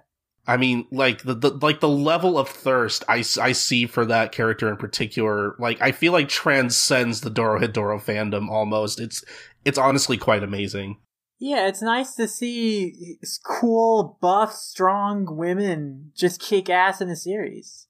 Like with who are really tall, really beefy, Mm-hmm. meatheads. Like it's awesome. Yeah, Q Hayashida very clearly wants to draw giant beefcakes with big pecs or big titties just existing, and you know what? I salute her for it. Yeah, She's not that much different from Satoru Noda, honestly. yeah. just attention turned towards, uh, I guess, the different sex there. hmm But yeah, no, that was that was definitely another big reason because I, I was just always so fascinated, you know, seeing all this like love and attention toward that character in particular. But uh, yeah, no, again, like w- when when I got into it again, it was it was definitely quite the experience. But like, I'm I'm super glad I read it because like it's just it's just so good from beginning to end. Like I I don't I don't know about you guys, but like I have very little criticism about Dorohedoro. Yeah, I think it's pretty perfect. Um, there, there, there might be one thing I kind of want to ask you guys about later on, but uh, I want to, I want to get to Lum here. Lum, I, I guess how how long have you been aware of Dorohedoro, just in particular? For a long time, I mean, it's definitely one of those mangas whose reputation has, you know, always been aware in like big manga discussion circles. I've known a lot of friends who've been into it. I've seen, of course, Blackest Mocha Diana, Casey talk about it. I know Marion when started tweeting about it last year and then talked about it on the Good Friends cast and you kind of bear the lead here, but I'm also really enjoying uh, your new Dorohedoro podcast, Varian. Shocking. Like, it's been great so far. Oh, thanks. And, uh, yeah, so, you know, I've I've known about it for a long, long time. But, of course, I only started reading it this year in preparation for us doing the podcast just because I had never gotten around to it. I started it in January, actually, because I was trying to read a book every day. And I got through the first two thirds pretty quickly because once I started reading, I just wanted to keep reading because I was hooked immediately and I just had to read the rest of the story. Uh huh. But I did end up breaking around volume 16, and so I had not read those final seven volumes until literally the last two days when I realized, oh, I gotta reread the series from the beginning so I could be prepared for this podcast because otherwise the early stuff won't be fresh in my mind. So I did that. Then I finally got to those last couple volumes the last two days. And on, yesterday I read like the last six volumes, the entire department store arc all in one sitting. Yeah, th- there there was a point in my reading where like you know I, I I realized like I should probably take notes about like some some of the at least minor plot points because there there was a point where like you know I would read and like you know I would get to a certain volume and be like um and like I would have trouble like remembering certain plot points that I figured were probably going to be important later. So like, I actually kind of had to take notes to kind of keep up at one point. So uh, th- that might be just a me thing. I had a, I had a little bit of a difficult time keeping up with the story at one point, but I that didn't really last too long. Like I think uh, like the department store arc, I think that was around the point where I was like, okay, clearly things are going to come to a head. I'm I'm having an easier time kind of keeping up with everything at that point. Yeah. What's nice about Dora is that the entire mystery and all the plot threads, they all coalesce together and everyone congregates in the department store. So everything gets paid off all at once. One of the things that as a longtime fan, I've had to um, deal with the most is people who think, "Oh, there's no plot with this chapter," and Oh, boy. later I'm just like, "No, no, no, no, no! I've read further than you. This is totally plot. It's just disguised as filler early on. Do not overlook anything." Oh yeah, everything is relevant, especially the extra evils. They give insight into the lore and lives of the of the characters, uh, and they re-emphasize the themes as well in subtle ways, which I really appreciated. Yeah, it does Oh, give man. you some padding a little bit, but it's also the first time you see the store knife, which is in volume 13, Yeah. where The store knife Chidaruma is- lets Haru borrow it, and then she brings it back out four volumes later.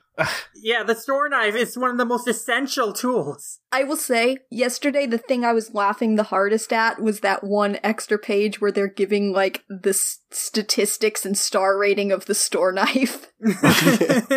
I was just I was just falling over in tears laughing. Yeah, I love those fake ads that she makes for um their weapons and stuff, because they also had that for um the Gyoza wand for Kaiman.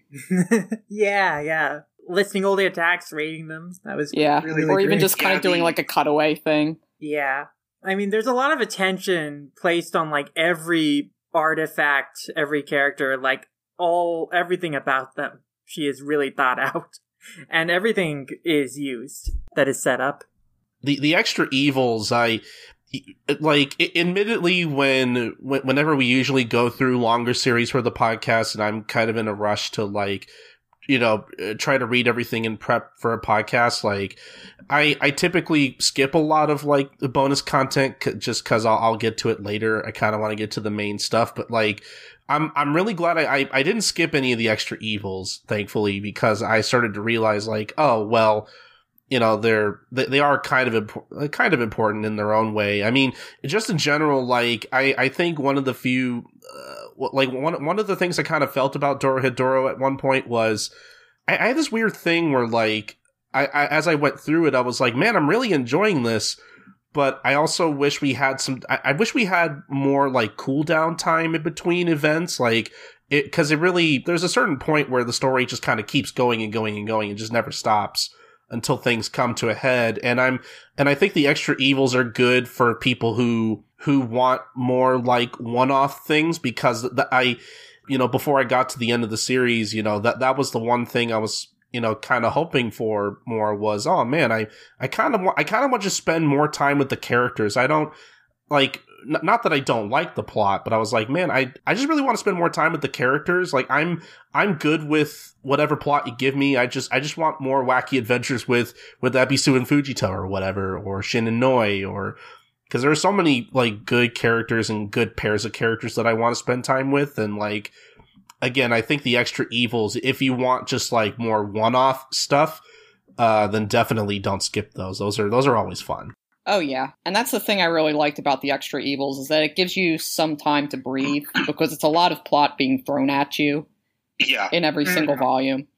And just being able to really get to know the characters, get to know sort of like the the little silly things about the worlds that they live in, or even just like e- their relationships and everything. Like I Mhm. think the one that always like touched me was like volume three because um volume three is extra evil because that really that really did kind of like let you know that like even though Ebisu's kind of a goofball who's obsessed with getting big boobs is obviously like pretty damaged and stunted in a lot of different ways. and She doesn't really get to express that. The only one that really kind of made her feel at home was Fujita. And that's something that I really appreciated was like added towards the very end of that volume. Yeah. It's a sweet relationship. She teases and insults him a lot, but she really does care a lot about him. Yeah, they're kind of like have to siblings. They drive each other nuts, but they love I each I other. I just have to say, one of my favorite things about the series, like the entire series, is just how much it focuses on friendships and positive relationships and found family.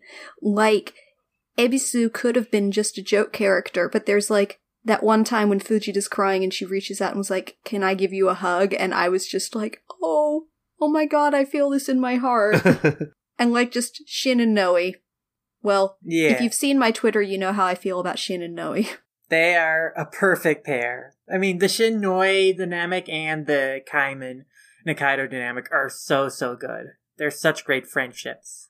Yeah, that I- one scene that Diana was talking about, like I felt like literal fuzz in my chest. Because that was just because it really is something that like used to bother me when I was like reading it was that like no one seemed to really care about like how Fujita was feeling. And even when he was like mourning his partner it didn't really seem like anyone really gave a shit. And I mean including Ebisu she made f- fun of him constantly for it but on some level she's she's still very empathetic and vice versa. They do sort of understand each other on some level where they don't really fit in with anybody. And they do have like a lot of the same insecurities about their magic or their body. And it really was pretty uh, heartwarming to just see that the two of them still have that connection with each other even though they constantly pester one another over their shortcomings. And I, I think it's very much like a purely a sibling relationship in that sense Uh, Ebisu really reminded me of, um, and I mean, I'm, I'm I'm not necessarily saying they're like the same character, but Ebisu gave off a lot of like Edward from Cowboy Bebop vibes to me. Mm. The- yeah, and how loopy she is, yeah. Yeah, I, don't- I don't know. Every, every every time I saw Ebisu on screen, I just thought, man, she would she would make a perfect she would make a good like Edward replacement.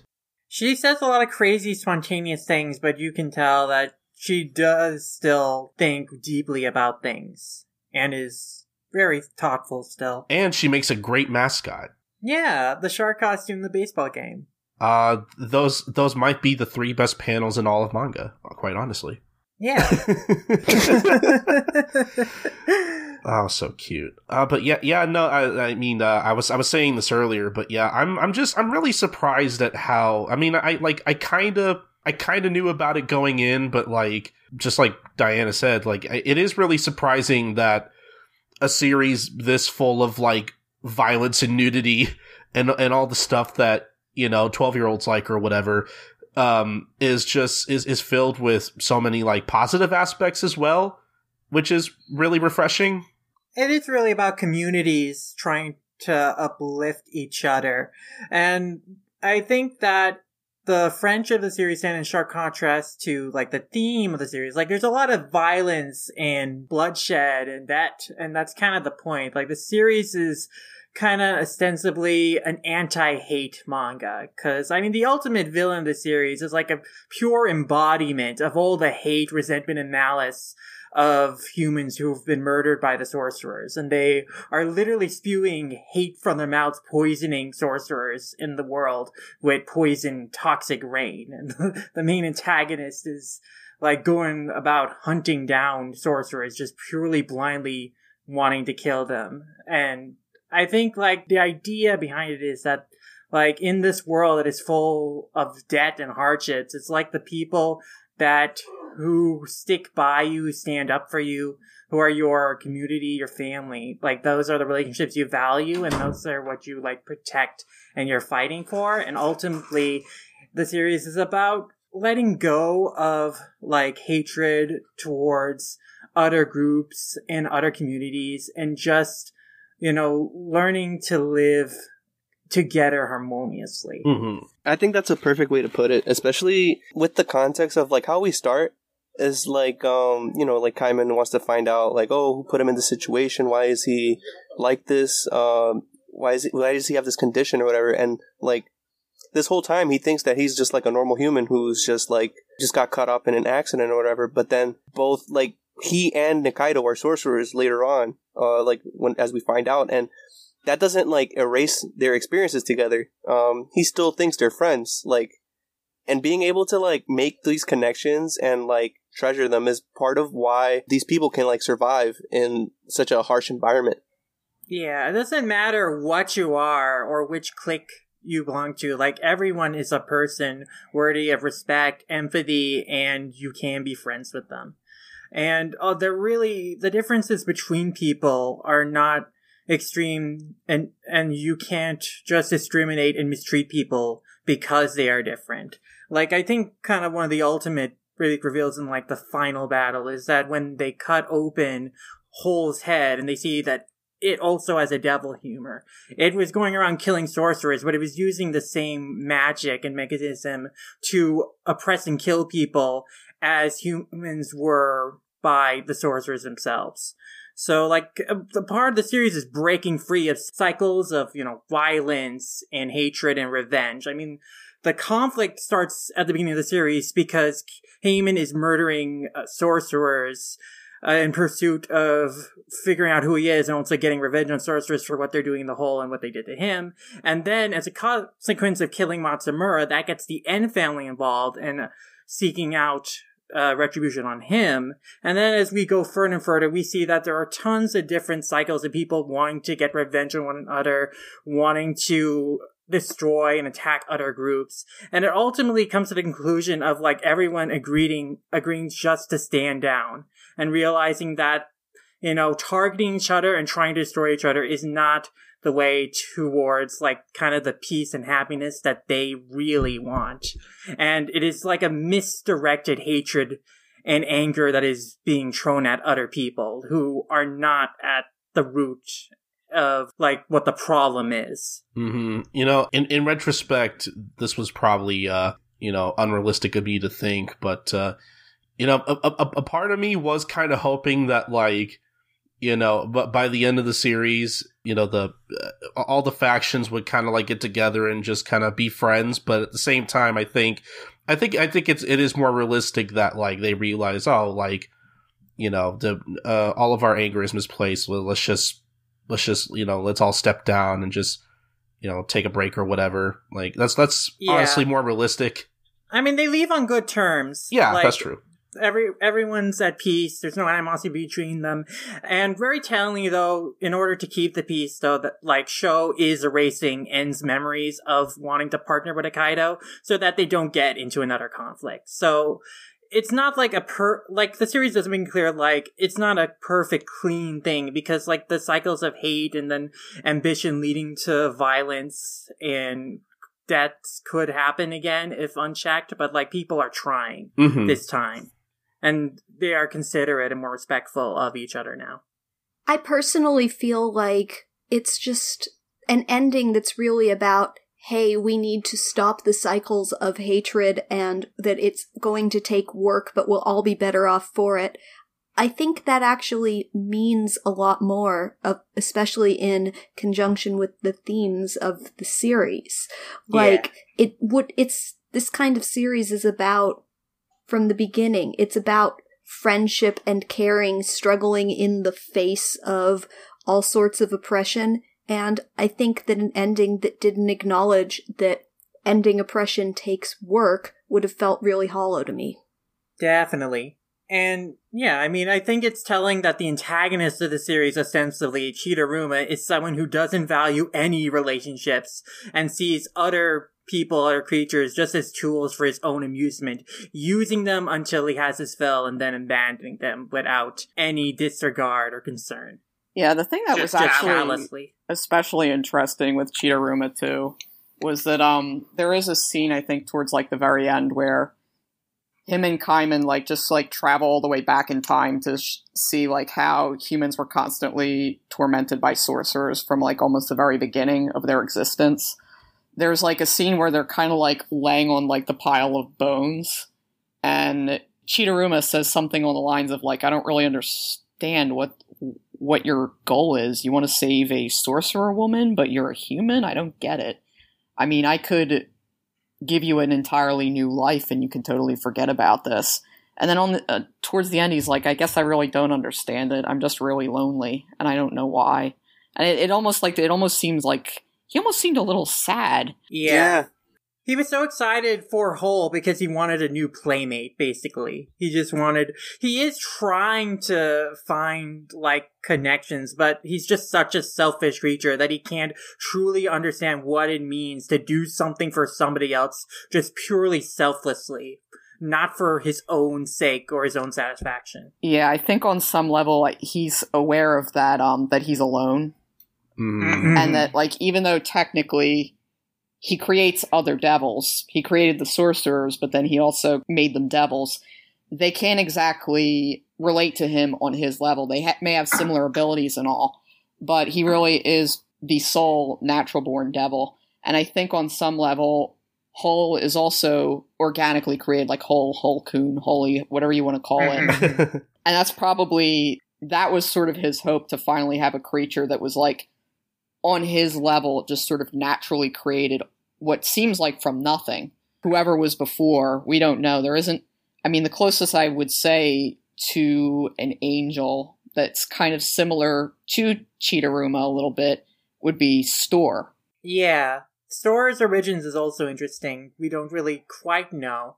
But in terms of hierarchy, like, the store is subservient to Chidaruma, but it holds a place of power above other devils because it is the, like, weapon that basically can cleave off their devil flesh and reduce them back to sorcerers.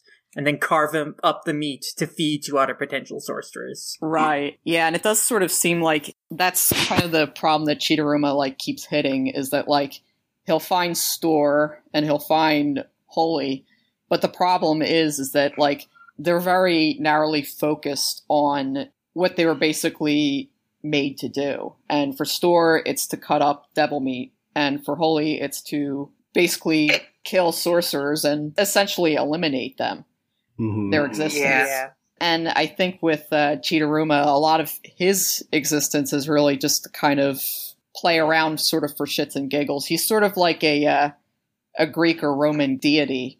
Like they're very powerful, but they're also very bored and don't really know what to do with their abilities.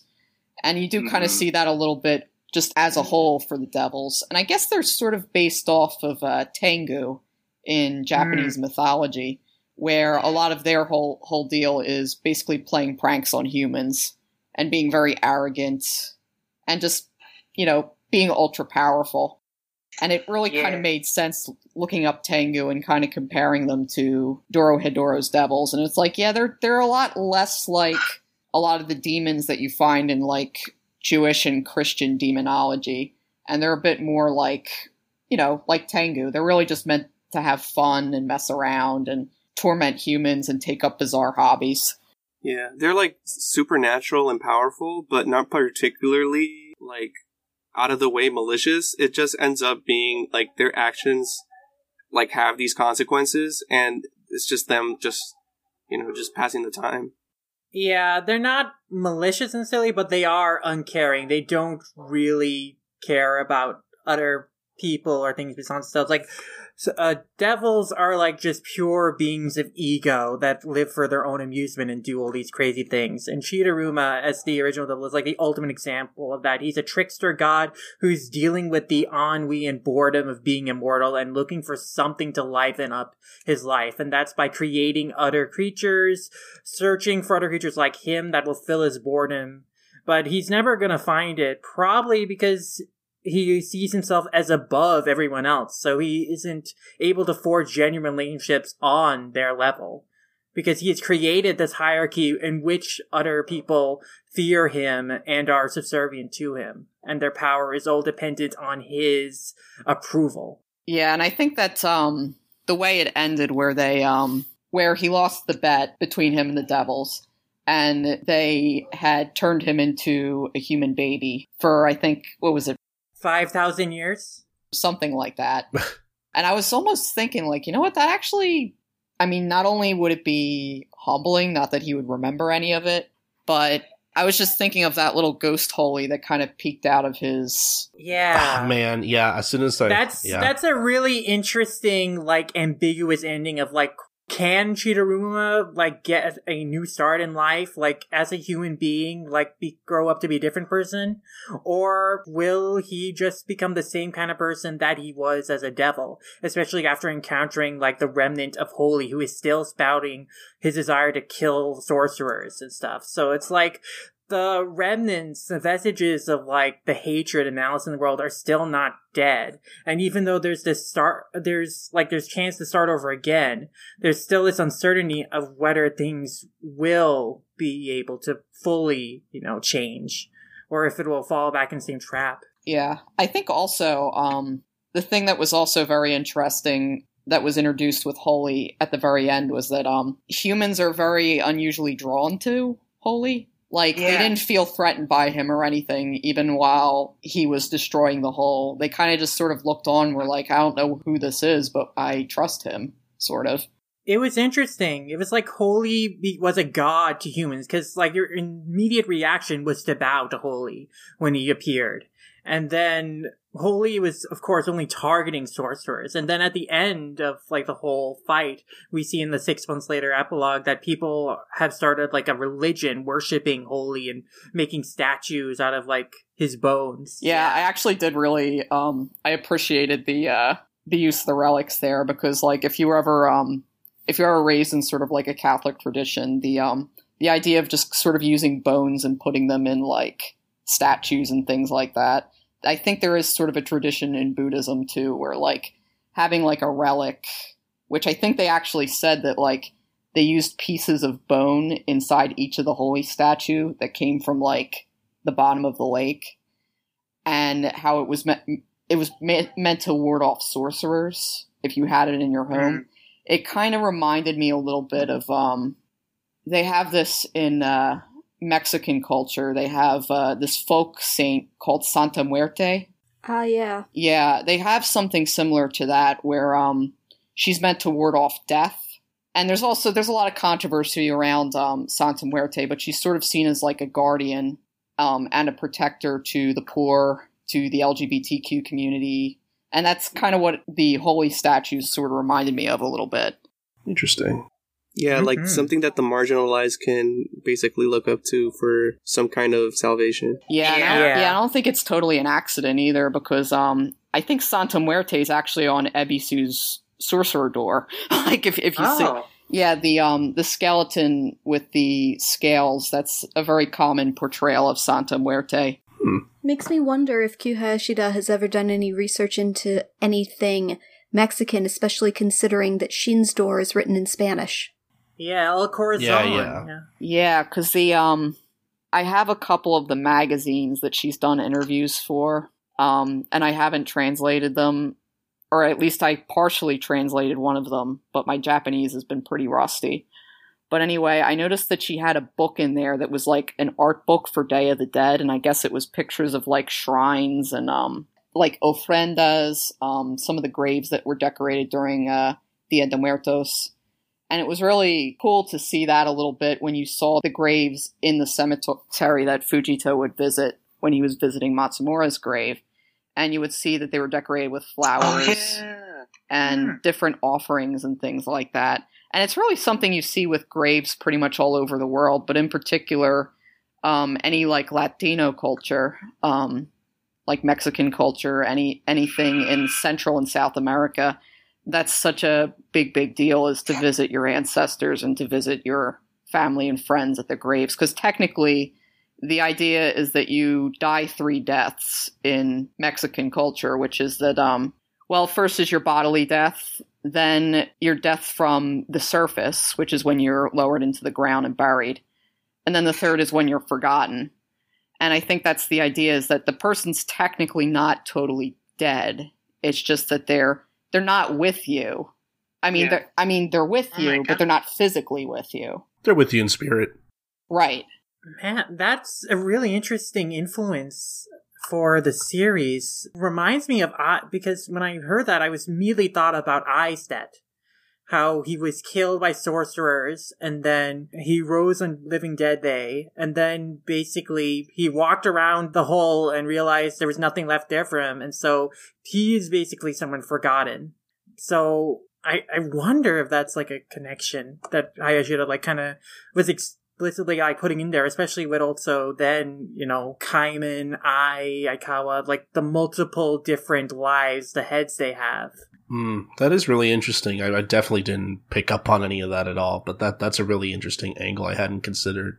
Yeah, it's funny because when I um when I first read through Dorohedoro, I think I, I for some reason I got the idea that um what was it?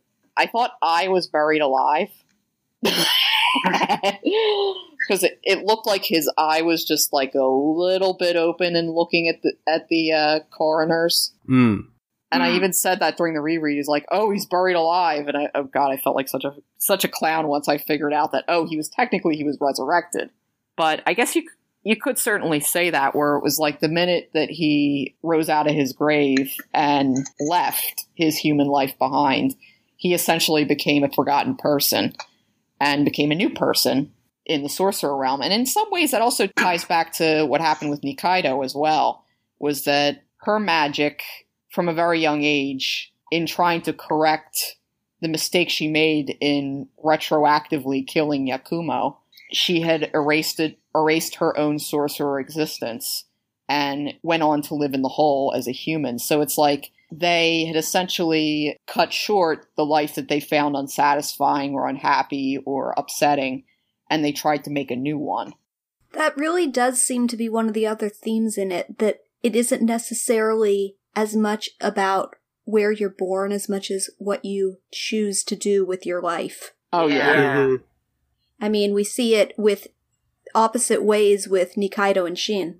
Yeah, I mean, your life does not have to be like, it doesn't have to be something set in stone. Like, you can change the circumstances of your life. Like, you can go to a different place. You can reinvent yourself. You don't have to be stuck in one way. Yeah, and it's interesting to see how it kind of comes full circle because Kaiman had originally wanted to be a sorcerer. He gets to be one, then he's not anymore. Nikaido didn't want to be a sorcerer. She is for a little while, then she's not, and is essentially a human again. And it's kind of interesting how it's a little fluid, like the idea of human sorcerer. Like, yeah, it's rooted in the way that they're born and what environment they grew up in, but they don't necessarily have to abide by that, just the way Shin doesn't abide by having to be a human in the whole. Like, he even says there's nothing left for me there. Um, I'm not going to go back. I'm perfectly fine being a sorcerer. And you do also see that, I think, in relation to how he connected with Noi, which was that Noi didn't want to be En's tool. She didn't want to be used by him. She didn't want to be a partner to him, which you actually find out in some of the extra comics that are float around from Q Hayashida, was that En originally wanted Noi to be his partner, and she didn't want to be. And that's the reason why she decided to take the devil test, was to get away from him. And it's kind of neat just that these characters are sort of um, playing around with identity a bit and what they're capable of, and that they don't always want what people want for them. Yeah. Yeah, the fluidity of identity is really fascinating because at first there seems to be a hard rule of, hey, you can only be this one thing. If you're a human, you can't become a sorcerer. And, and that is challenged later in the manga as humans do become sorcerers and then go back to being humans and it's, and sorcerers become devils and then revert back to sorcerers. Like, these things can change, like these identities. They are what you make of them. And a home is not necessarily a place, it's the people you're with and who you find. I think the Noi's story is also really great because she takes the devil's test to get away from being En's partner, but then she kind of sabotages her own test to be Shin's partners because she finds like something new that she wants to do, like a new relationship that she wants to have. hmm So I, I really think that's really, really interesting. I think um going back to the like the fluidity of identity and how like all these like labels of like sorcerer, human, etc. Like how you appear in the world and like interact with other people is like I find it really fascinating, especially when you take into account like how like all the cast is basically divided into different factions, and because we get like their perspectives throughout the story, um, we get to see how how they live and how they interact with each other. And part of what makes it really interesting is the fact that like because we get to like live in their lives and, or like peer seeing them into their lives and then like going going into like the cross eyes and how their their like whole thing is that they're they're sorcerers but they have very weak magic and uh, they have to band together in order to like survive in the world. And the fact that um that's the group that ends up being formed by a former human uh, Aikawa uh, and then like that that whole like situation and like getting tangled up with Risu who his whole like pursuit of like power and like trying to get like uh acknowledgement for being like a sorcerer but like with weak magic or whatever um he kind of gets that like after his whole death like his whole power is curse and like being able to like haunt people and like the fact that he could only get like this kind of like power in death and like I don't know, it's really fascinating to me because uh, obviously like the laws of physics don't really apply when, when it comes to like magic and stuff and how you can have like deals with devils and like the manipulation of like magic and how you could basically like change your body in different ways and stuff like the way that like magic plays a part in the world i think is like it, it ties in a lot to how like people can like be comfortable in their own identities or like pursue what they really want to do and i think like that's part of what helps like illustrate the themes of like getting together and like breaking the cycles of hatred. Just because, like, going back to Risu, like Risu is like one of the the most fascinating characters to me, just Yeah. because because of like how he's so tangled up, and like we for the longest time we only know him as like oh the man inside Kaiman's mouth, but like how he was like tangled up with like Aikawa, and their their relationship was like very pure and very like sincere, but then like being betrayed is uh it's like an illustration of like what happens when like uh, you have uh, those kind of relationships and just like completely turn on them. What what what do you have when you're like in such a like a dog shit world where everyone just like it's everyone for themselves and you finally find someone else who can like you can lean on, but then like once they're gone, you have nothing. Like you're that's it. Like there's literally nothing else to look forward to because of the fact that like uh, when you're alone, like you have nothing else. Yeah, I think the series weaves like themes of class, identity, and even gender in really fascinating ways. And I think Risu is such a essential and important character because as a singular character, he really is implementing symbolic of like the overall theme of like letting go of that cycle of hatred because I mean his curse, his power is literally fueled by malice and vengeance. Like it is going to seek out the people who killed him after his death and blindly attack anyone that is remotely looking to attack it or harm it. And just, it's a pure being of like violence. And then ultimately Risu is only able to get it under control when he remembers emotions that he has beyond hatred, beyond being pissed off. He remembers like how he felt like when he was just alone and vulnerable and then he kind of taps into those emotions and then ultimately he does break the curse by killing Ai but it's not a moment of anger in which he does it it is like a sad moment where he has to kill his friend and he's not like angry at that point so like he breaks the course but not in a moment of anger That's I love that so much. I cried. I did too. Yeah, that was pretty good. yeah Yeah, it was pretty interesting good. because it's Um, just like that's the entire thing that Cursed focuses on is killing who killed him. And once he finally has to do it, it's like a pretty painful moment for him. What makes it work is the fact that it's supposed to be like the whole concept behind it is like looking for a form of closure. And obviously when when you do something uh when you're not in like uh like a like a clear state of mind, it's you're you're not going to get the closure that you're looking for. But being able to like be conscious of like what you're doing even when you're like drowning in sorrow and hatred and all these like neg- negative emotions uh and you're able to like clearly like be aware of what you're doing like that says a lot like that's like the kind of uh perspective that a lot of people need in order to like acknowledge and move on with their lives Mm-hmm. Mhm.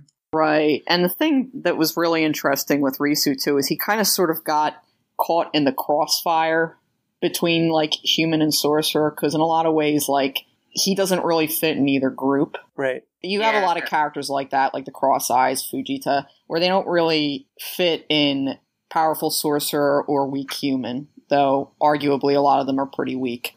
And even so, you can just tell that with um, the way that they wield their weapons, which is kind of frowned upon in the sorcerer realm, where it's like, you know, if you're a sorcerer, you should be able to defend yourself with your magic. Why are you using weapons? And it, does sort of seem like he actually does ride that cusp a bit where he could easily pass for a human, but he's also a very powerful sorcerer. And the fact that um, Aikawa's just sort of Aikawa's quote unquote dark passenger, to borrow a uh, term from Dexter. I did, did anyone catch that?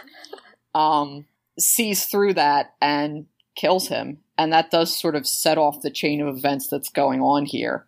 hmm I think it's um uh, something really interesting about like that division between like not powerful or, or, like nor- like a normal sorcerer and then the the weak sorcerers like quote unquote like the fact that like I think it's interesting like the choice in what they choose to like arm themselves with to defend themselves. Like uh Fujita he has like guns and stuff but uh the cross eyes a lot of them use knives and I think that makes them a lot closer to like humans because of the fact that it's like a melee weapon and it's like they produce the black powder but i think most of them like they're aware of like the effects and like how like addictive it is or whatever so they they choose not to like use it on their own. Like they they just apply it to other people. Yeah, I mean the cross eyes are like kind of the heroes of the poor class of the in the sorcerer's world because they are distributing the black powder, which is kind of like an equalizer, uh, seen as hopeful for a lot of people that they, in a world that's made them feel so powerless, can have a semblance of power and take ownership of their own power.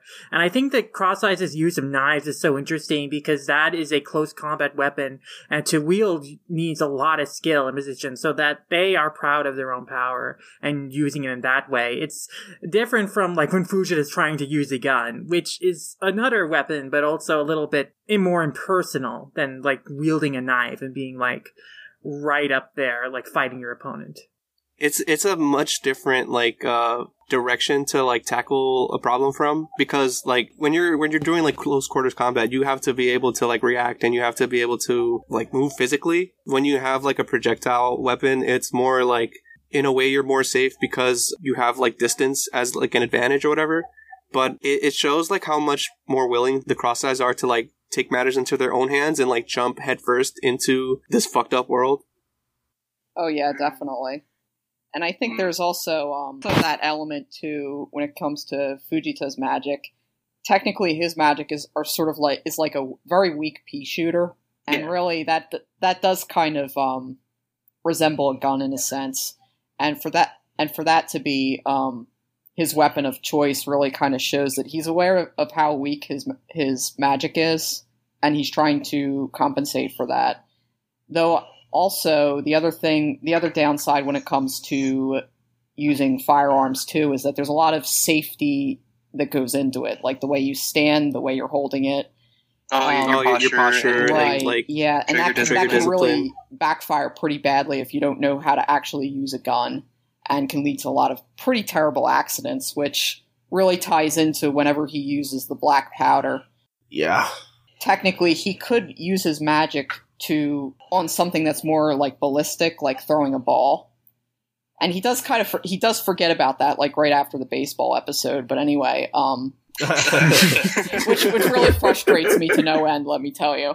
Um because he really did was able to do some damage with using a baseball but anyway just taking a little too much black powder can um, be extremely extremely damaging. In fact it rebounds on him the second time he does it because he's taking it directly from kai's tubes.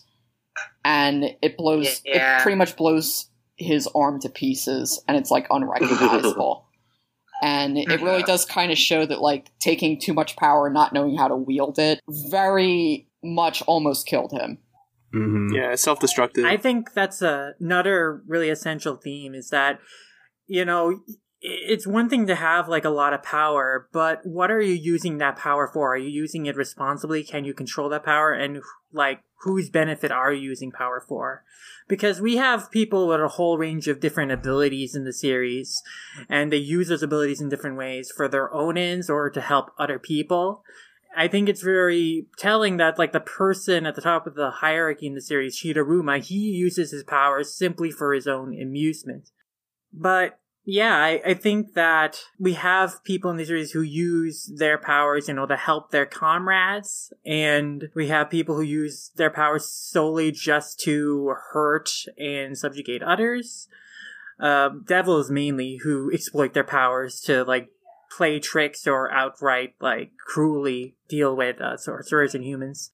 But I also think the difference between the Cross Eyes and En's group is really interesting because the Cross Eyes, they don't have any useful magical abilities. They just have their own weapons and their own skills. En's group, meanwhile, is stacked with all the most useful abilities. They've got healing magic. They've got a magic that can nullify other magic. They've got a magic that can uh, transform people into reptilian creatures. They've got a magic that can turn people invisible, erase memories, do a, a lot of crazy things. They have En's mushroom magic, which is one of the most hacked powers in the series because it literally makes En like invincible. Like that power and honestly Fukuyama's power of the meat pies, I think is kind of on equal terms of like transform anyone, anything with that power and they're done so.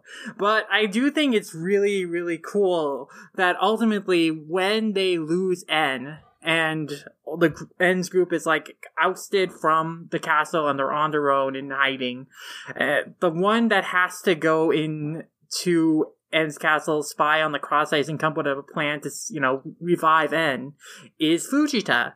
And Fujita is the weakest member of the group, but that doesn't mean that his skills are invaluable, nor does his like passion for the family mean anything less. And Sho acknowledges and sees that, and that's why he signs Fujita for the mission. And Fujita is MVP because he does uh, rescue En's devil, and he is essential into En's survival. hmm I mean, he's he he basically plays the same role as like say Usopp or Shinpachi. Like he like he's the everyman. He reminded me so much of very- Usopp when I first like started reading. Definitely. Fujita is like the best part of that whole like uh that whole operation uh especially because like when show was like you're the one who loves the family the most and like having that kind of acknowledgement was like oh yes perfect. Like oh man, Yeah. that's the kind of like recognition that he deserved. Oh yeah, for I gotta say, in a lesser series, a character like Fujita, who at the very beginning definitely gives off some major nice guy vibes, shall we say. I would absolutely not like him in another series done by a lesser author, but Q Hayashida managed to take a character that on the surface is one that I would normally loathe and make him into one of my favorites. I say despite the fact that almost the entire cast is my favorite, I care deeply about every single character. yeah, there really aren't any characters that I like actively dislike, which is which is pretty huge for me personally. Um, spe- speaking of the cross eyes, I was I'm really happy for that last extra evil chapter at the end of the volume where like Dokuga and Tetsujo oh, are, yeah, they're hired by Nikaido. Yeah, because because otherwise, like I, I kind I kind of wish like we got something more than than their last interaction with Kaiman at the end. Because it, it really, I thought it was. I mean, it was nice, but like it really feels like they got the rawest end of the deal because half their crew is gone. Yeah, I mean, that's one thing that surprised me is that the rest of the Cross Eyes gang weren't revived. They just remain tragic victims of the plan of the whole, which is really, really sad. I mean, not, uh, the entire group really got very sad endings to them. But I did like that interaction between Kaiman and Dokuga and Tetsujo when they're just walking by each other and Kaiman gives like the Noi's magic bottle that he just got to him and is like, hey, use that heal yourself up because I mean they don't really know it, but like uh you know, Kaiman Aikawa, like I think it, the sincere moments and memories they had of their boss where he was kind to them and sticking up for them were that personality more so than the whole's personality. So that is kind of like him looking out for them still. And then they are uh, integrated as part of the community and family of Kaiman, Nikaido, the resident people at the Hungry Bug. So that's a really nice ending for them. But I was surprised that, you know, the other four members, they remain dead at the end of the series and they weren't revived. I feel really, really bad about Natsuki's death in particular. Me oh, too. Yeah. Yeah, I don't. I mean, for for me personally, it it would have been nice if like maybe we got a moment with like Dokuga at the very least, where it's like, oh well, you know, our friends are dead, but you know what, we just gotta keep on trucking and live and whatnot. I don't know. It just would have been nice to get something a little more personal with them, but that's that's really that's really my only like I guess nitpick if you want to call it. Um, something I really want to bring up uh before we uh I mean, we don't have to end like really soon, but just just something I really want to get in here that uh, I don't really have a segue for, but something like I, I, I, I couldn't help but kept like asking myself while I while I was reading the series, and something I really want to get opinions on, um, just to kind of help, I guess, steer my opinion a little bit is uh. So I guess the only other thing that I feel like people could criticize the series for, and uh again i'm i don't know if anyone necessarily agrees with this but like the only other criticism i could see people lobbying against the series would be its nudity. And i i want to I, I, I, really? well I, th- this is what i want to ask. Like uh, do you did you guys feel like at all that like any of the nudity at any point was like exploitative at all or like super super unnecessary? Like 'cause i don't know. There were like th- there were just points where I felt like, did this really need to be here? Or I don't know. That might be just me.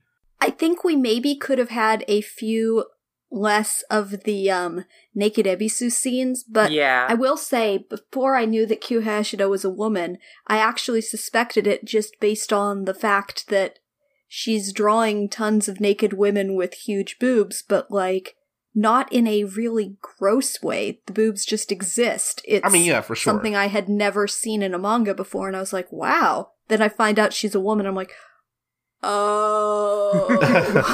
no, it's it's it's it's more Yeah. just it's more just uh, more so just something I I couldn't really tell for myself. Unfortunately, It's I don't know. gazy. It's not like for your sexual pleasure enjoyment. Like Q Hayashida just likes drawing cool women's bodies. You know, that's it.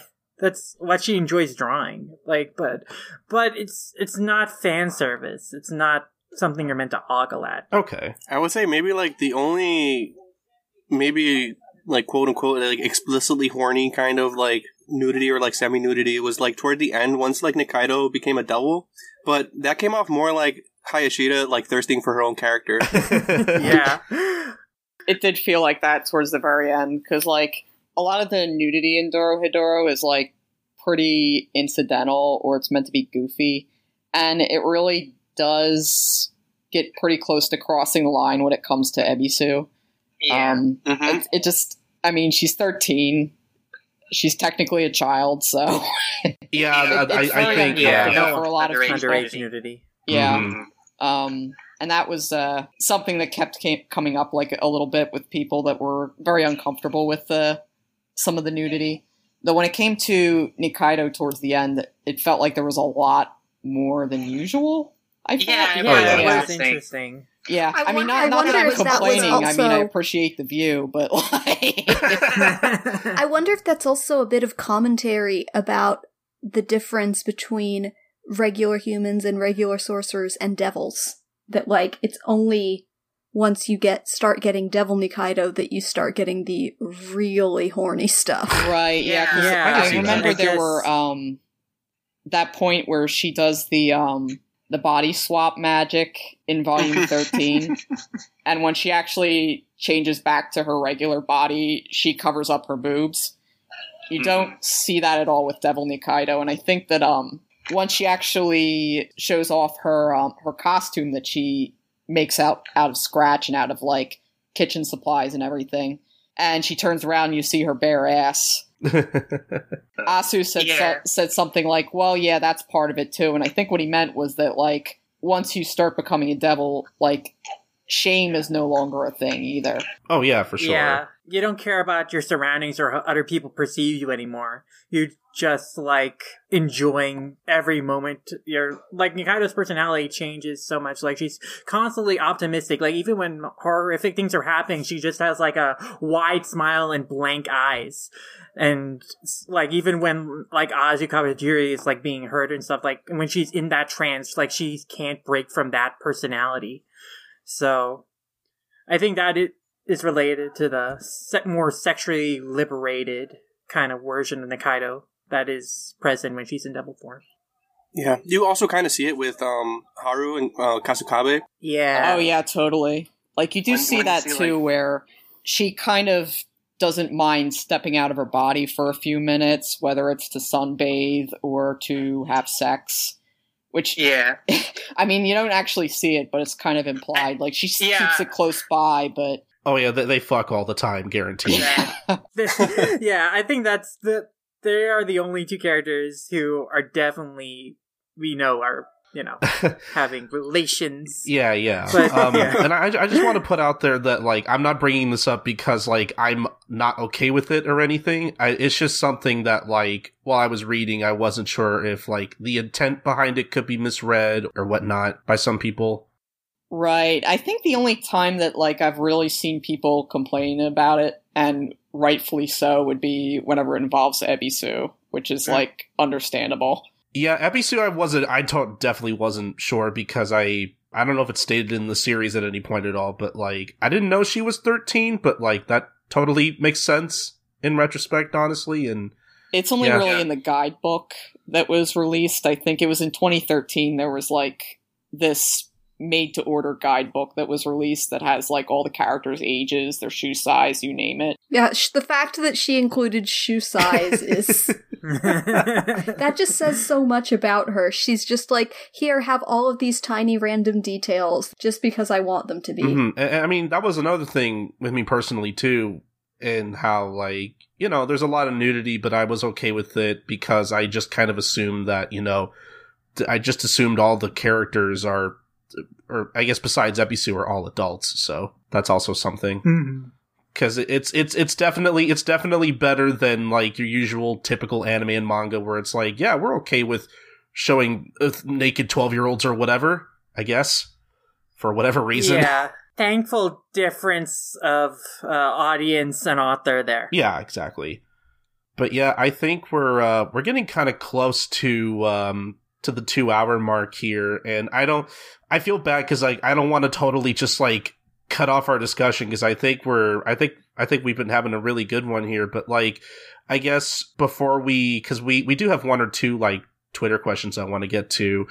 Um, I guess just in general, do we have any like final thoughts on Dorohedoro or like any any straight anything like we want to bring up before we get to the end of the show here soon or I had like one thing that I just realized back when I was talking about Fujita. sure sure Mm-hmm.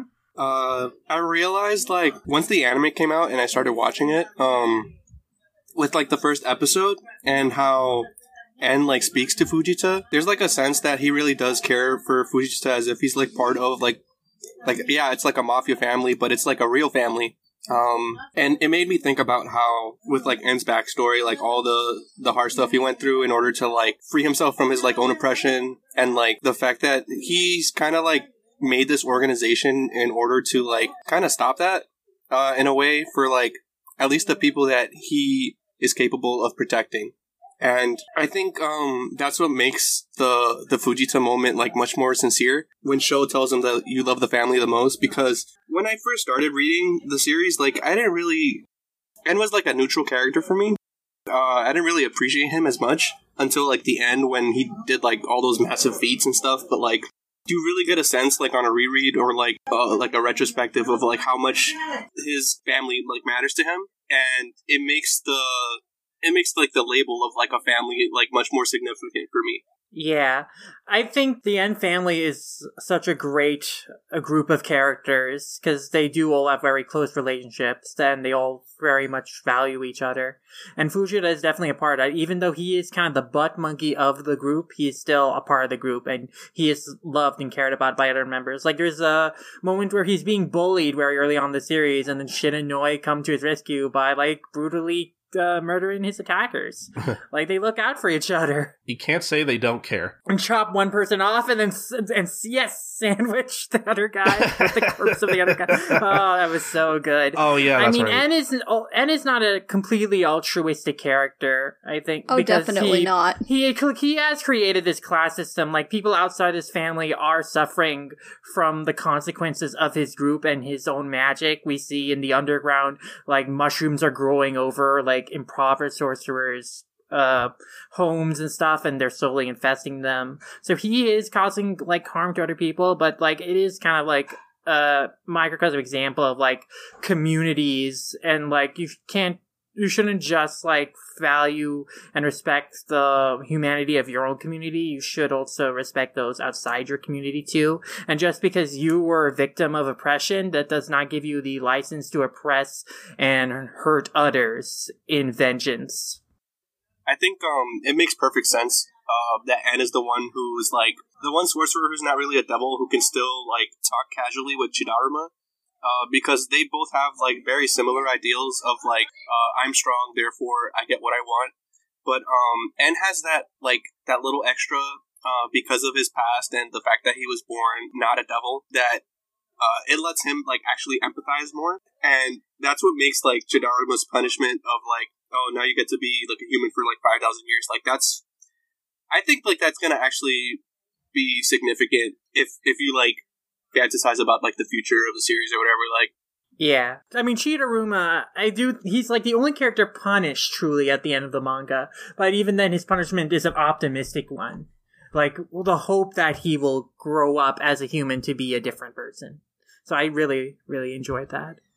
I again like the heart of the series is so optimistic and believes in like community and family and just treasuring friendships. Like it's so sweet for how like violent and how much that is a constant part of this world.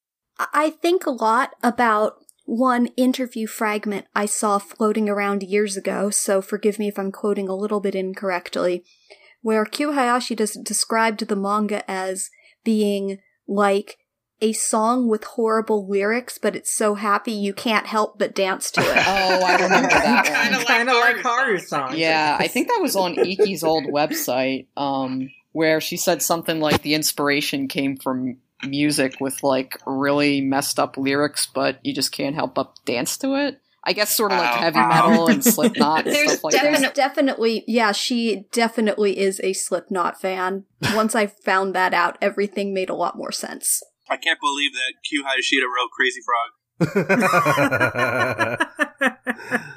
oh wow. Um so Marion actually mentioned the anime earlier, and I, I kind of want to lead that into one of our Twitter questions uh, from at Spooky L, uh, who wanted to ask our thoughts on the anime adaptation and whether we liked it. Uh, personally, they say that uh, the only disappointment uh, was that uh, they didn't like the ending of the season and that it didn't feel like a very like s- like season finale esque ending. Which I'm I'm sure there's a reason for that. Like I'm sure wherever they wherever they ended at season one was probably a pretty Yeah, they ended season one with after Kaiman has rescued Nikaido from En's mansion, and like they're just having conversation with each other about like, you know, Nikaido kind of tells Kaiman about her past and that she used to be sorcerer, but she stopped using magic because you know of the harm it caused her friend, and then they kind of recommit to their friendship, and that's where the season ends basically. But yeah, I mean, it's not a Um, it, it's hard to have like a clean, satisfying season ending because, like as we talked about before, like after Kaiman goes into the sorcerer's hole on his own, from that point on, the series just keeps going and going, and everything is interconnected and constantly moving. So I thought they chose like a good place like to stop because like they focused it like the season on the Kaiman Nikaido friendship and relationship. So like to end with that scene was a good choice. But like obviously the long overarching story treads are still there. Like the final episode begins with like Risu's flashback, his school days with uh, Aikawa, and like him arriving in Barrett to seek out like answers and stuff. And so obviously that thread is left lingering. Like all the rest of the plot threads are lingering. So yeah, I mean, hopefully they adapt the rest of the story in uh, an- in the anime. Oh god, I hope so. I will admit one thing in the uh, last episode credits when I saw the cross eyes and especially Dokuga, I was just like, no, you gave me my boy for like two seconds. yeah, Bring him just back. one one quick shot. They teased us. They teased us, and it's like, oh man, you, you gotta give us more, the second season now. We gotta see them. I haven't seen a lot of the anime myself. I watched the first episode and I, I thought it was uh, I thought it was very entertaining. I'm Man, you know, honestly, after reading this entire series, like, I really wonder how much more anime they're going to give it, if at all, and whether we're going to run into that problem where it's like, okay, let's try to fit the rest of the story in maybe like one or two more seasons or whatnot. Yeah. Well, pacing wise, this first season adapted six and a half volumes. It's basically covers through content in the middle of volume seven. And so they did that in 12 episodes. So it was like, you know, half a volume per episode. I, it was a little fast, but it also worked based on like how they structured the episodes. It didn't feel like too much. I didn't think so. I mean, in terms of like how many more seasons, I think two or three 12 episode seasons uh, would probably work. Because this story is very dense, is the thing. Yeah, especially like when you get to the last couple volumes. Like, truthfully, if all the volumes were the same length, it would be like three volumes longer than it actually is. So I would say definitely at least two or three more, especially because, well, if you compare the pacing and density of it to something like, oh, Jojo Golden Wind, which almost felt cramped a little bit at its um 36 or 8 wow i'm a bad fan. I can't remember that 39 number. episodes, I think. yeah that's it. Yeah like that was a pretty good length but any shorter wouldn't have worked whereas Dorohedoro in its entirety is longer than Golden Wind, so you'd need to have at least that episode count. hmm And I'd say the manga are similarly dense in terms of how much is happening at any given time. when I read it and then the anime came out, I was like, all right, I have an idea. Like, it's probably going to be like a third of the content, like like the first third of the series. And then, um, I mean, for the stuff that they like cut out, like mostly like minor stuff, like the boxing match or whatever. Uh, granted, like that would be fun to see, but uh, it's not like that necessary. Um, Yeah. I could see them doing just like two more cours, but ideally, I would like the last cour to be a little longer, like let's say like 15 episodes instead of just 12. Um, I think that would be like just perfect. Oh yeah, that would certainly work. Yeah. Yeah. Because if they were going to go on that same trajectory of like six and a half volumes each, then it would probably be very hard to like get that last chunk of the series to work in such a small time frame because there's just so much in there. Yeah. like the last volume alone is like dense enough to be like three or four episodes. Oh, But, uh, definitely.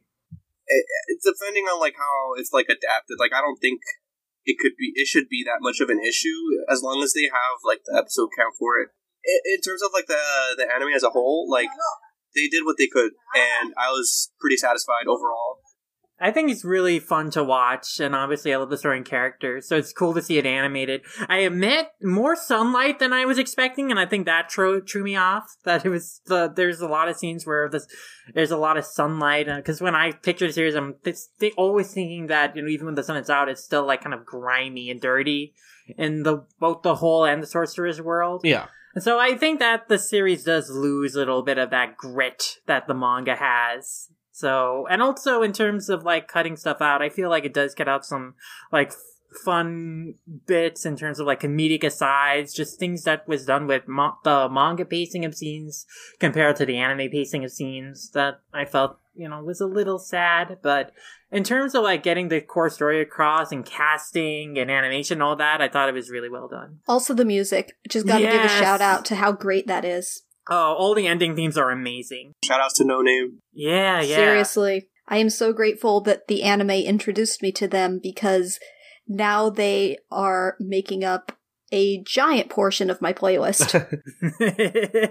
Uh, just just for the listeners at home, I'm definitely going to be using En's mushroom song at some point in this podcast. So uh, if I haven't used it already, uh, I'm I'm, Nice. I'm I'm glad I'm glad the anime at least gave us that because like when I when I got to that part in the manga, like I immediately like searched that out. Like I got to listen to this, uh, which was great. Yeah, I would say that my take on the anime was pretty much the same as Marion's, where like they really did try their hardest to like create a rendition of the manga that was marketable and watchable for an audience that's not familiar with Q Hayashida's work. And there there definitely are some places where I think they could have gone differently and I wasn't totally keen on the use of CGI, but I understood why they were using it it felt like it really stayed true to the spirit of the manga. I mean, the soundtrack is very close to the original soundtrack that Q Hayashida compiled back in 2016. Um, the backgrounds are very Akira inspired, which really does go go with how the manga is very Akira inspired. And of course, the CGI really did limit some of the expressiveness of some of the characters, which I was a little miffed by, but at the same time, it did really help a lot of the fight scenes too which would be probably pretty hard to. It would be very difficult to create like a, a 2D rendition of some of those scenes. Yeah, I can see that. Yeah. Yeah, because the CGI Yeah. models are a little bit more flexible. I'm definitely also a member of the. There are a few things that I think they, uh, I'm not 100% happy at, but overall, I love that it exists. And I love that they obviously did the absolute best job they could. And I love how many people I've been screaming at read this manga for years have finally watched the anime and now they are retweeting Shin Noi onto my feed. yeah, it, it really succeeded in that way. Like, it got people interested in the series, and so now we're seeing a lot more interest in the manga. So, I mean, that's what you want from an anime adaptation to, you know, drive focus on the manga. At the very least, So, yeah. Yeah. Um, but uh, just just just to move on to uh, our other Twitter question here from at foam builtbot. Uh, what are some of our favorite outfits from the series? And uh, I mentioned Ebisu's shark outfit or mascot costume. That's the best. Everybody loves Yeah. that. Literally everybody.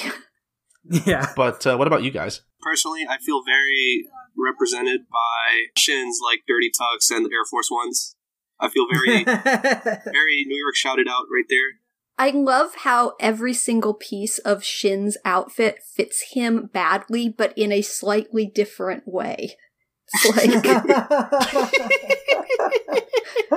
but also, I love Devil Nikaido with like, or not Devil Nikaido with the uh, outfit made of oven mitts because that's just that's, That's just so fun. choice. Yeah. Yeah, Yes. so many of Yes. Nikaido's outfits, it's like really hard to choose some of them. Um, yeah, the de- the Devil Nikaido outfit, then the one that she put on during in the Central Department Store because that one fell apart. Uh, I also really like Fem Kawajiri's. Um, was is it a Oh, key? yeah. Oh, yeah.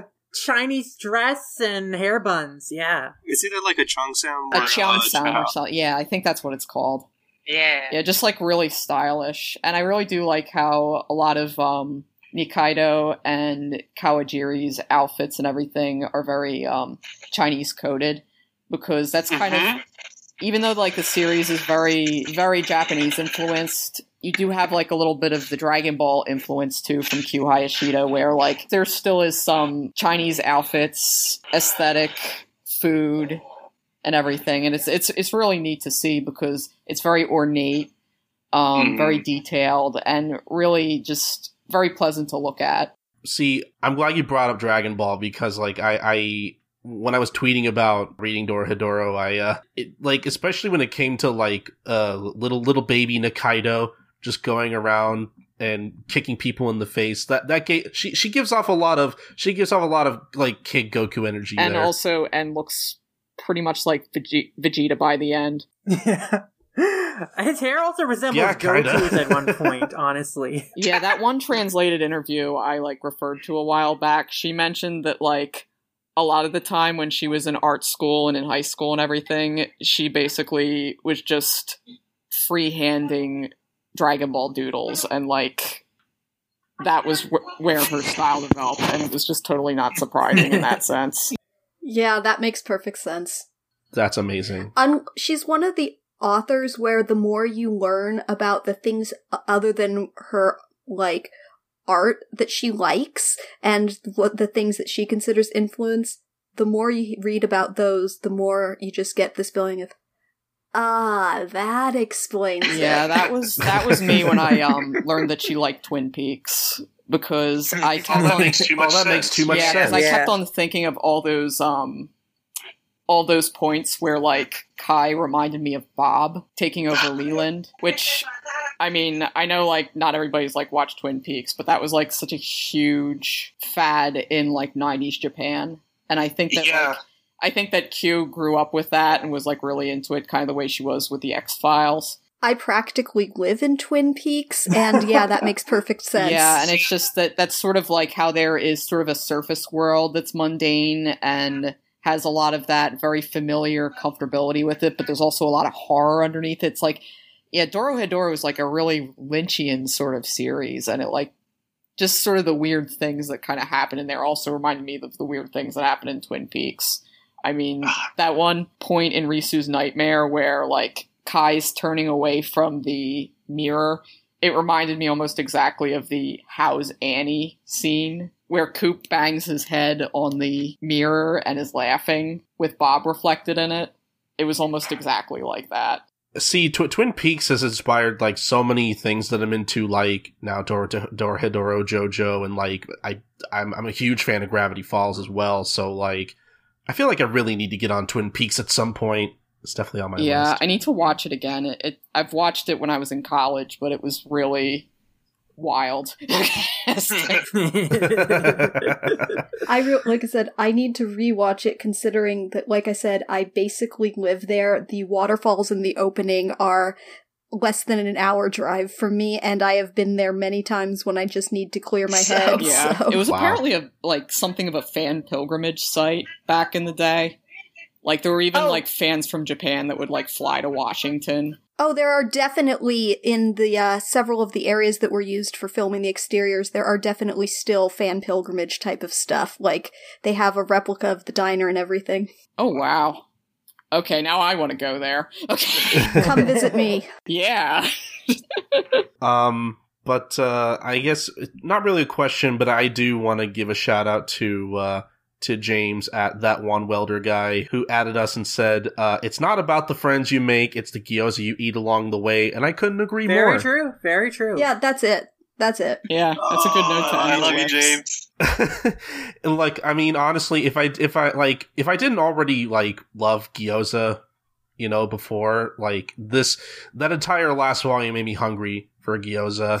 yeah, I found myself instinctively just sort of making it whenever something, whenever something would come up, like any kind of like Dorohedoro news, and it was almost like subconscious, where I was like, "Oh yeah, Gotta say, a hint for listeners who may also have the depressions and therefore not very much like energy for cooking. The frozen gyoza Trader Joe's sells, if you do the pan fry method, are actually pretty decent. ooh, Oh, nice. Yeah."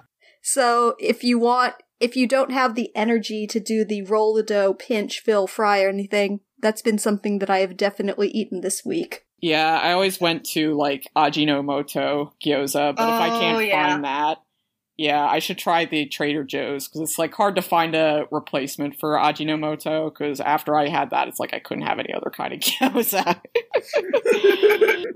Man, I uh, I I, li- I live pretty close to a, a Thai place, uh, and I'm just I'm I'm so tempted to just like make an order of gyoza and just go over there and pick it up. Now I'm so hungry. remember like the week that I finished the reading the series, like I had to go to work like Christmas Eve, and after my shift ended, my coworker Keiji invited me to go eat ramen at this place called EAK, and he's like, "the the gyoza here is to die for." I'm like.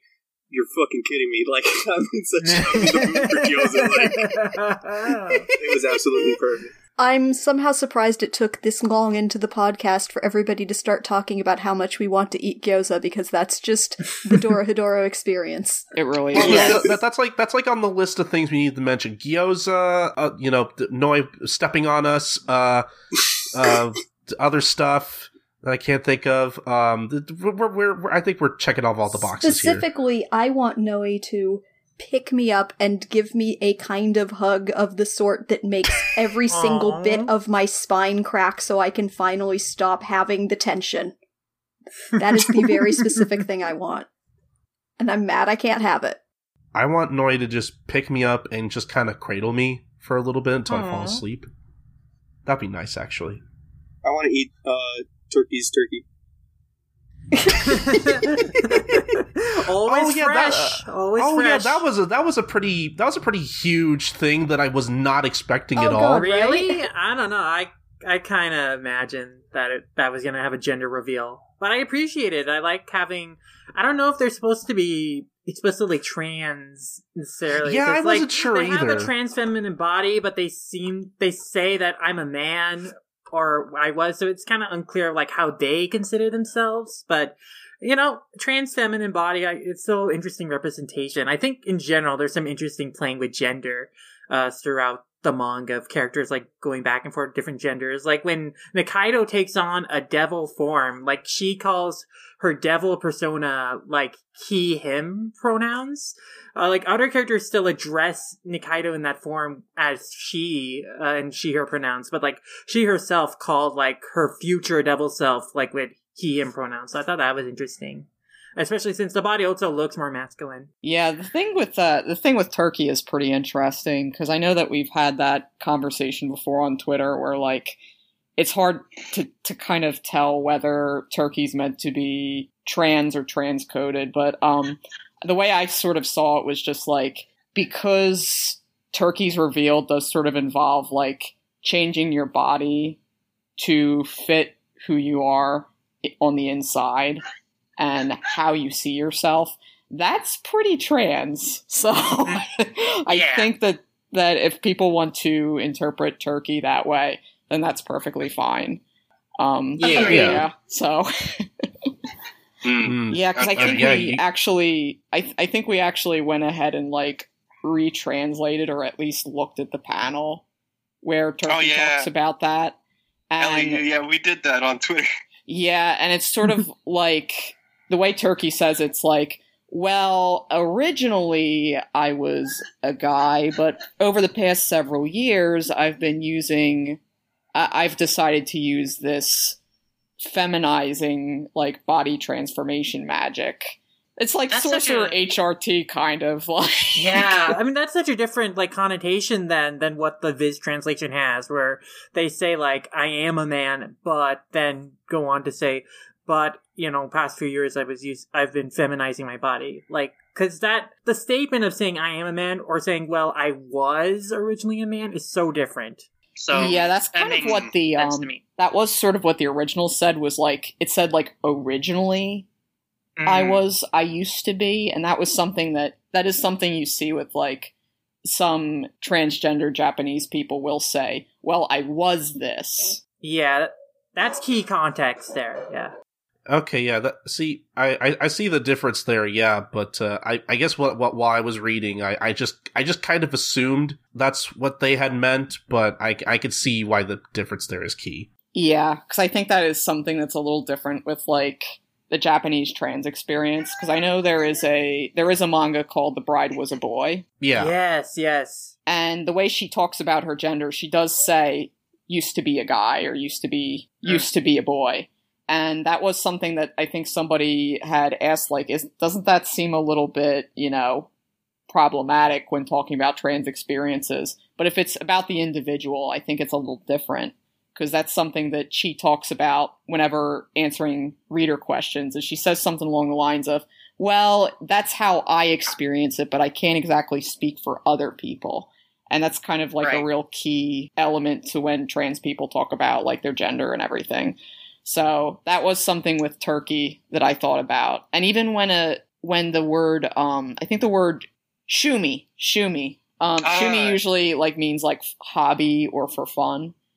And I think that was in the that was in the original text, but that could also mean like something you want to do or prefer. Oh.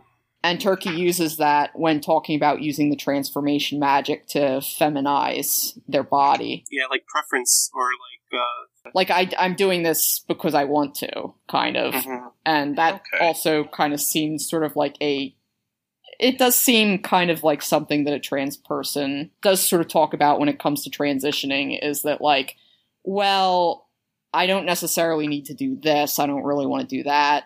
But I would like to do this. Like, it, it's very much a personally guided journey for Mhm. and I really did sort of see that with Turkey and interpreted it that way. Even though I wasn't sure at first, like, is this sort of sorcerer cross dressing or is this sorcerer HRT? And I think it more and more it kind of leans a little bit more towards sorcerer HRT. So, and again, it's Yeah, more of an that's totally- interpretation. yeah, that's interesting. Uh, I see Dorohedoro as much as I loved it the first time around, I definitely think I definitely think it's the kind of series that I think I'll get so much more out of out of a reread because, you know, while you guys were talking about its sort of idea of gender, like I definitely didn't pick up on any of this like throughout my first reread and so it's really interesting to me. Oh yeah.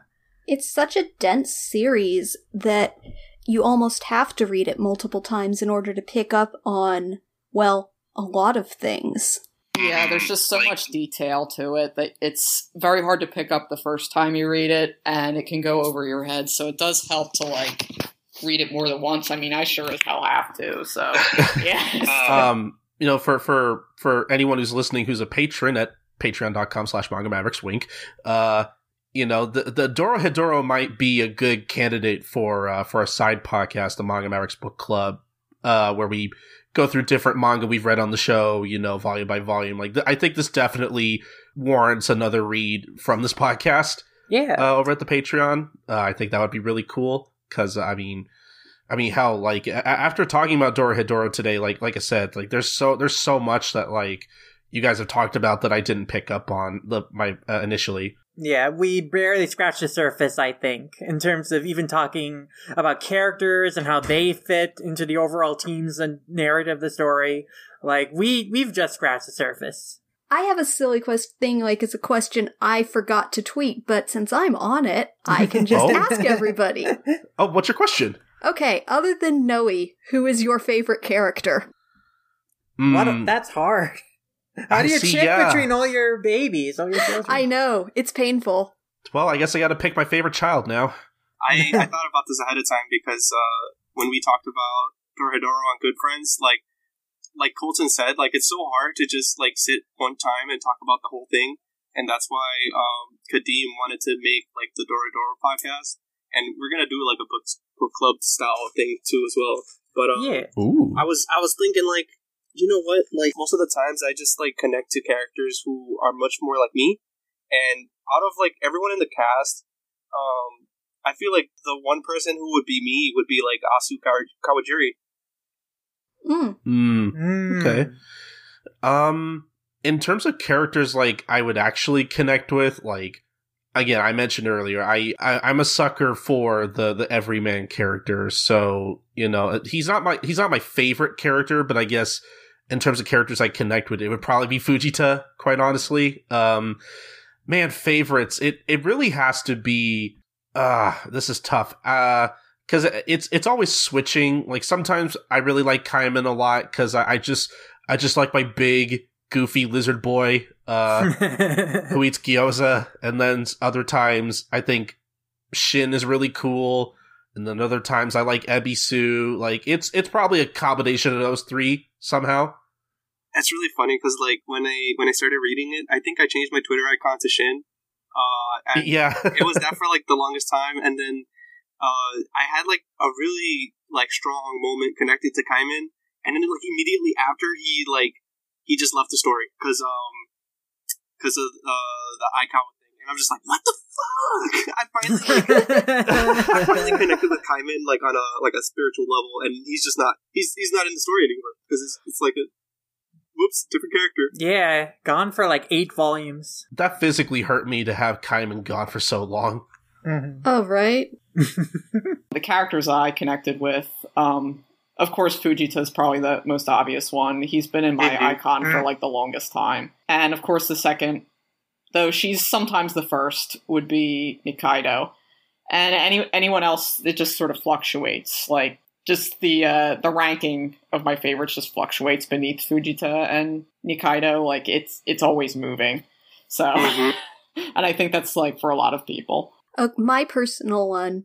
Um, Dokuga is way up there, but for me, it's almost always Shin, and I can't always even explain why. I just see him and I'm like, I love this man. He's great.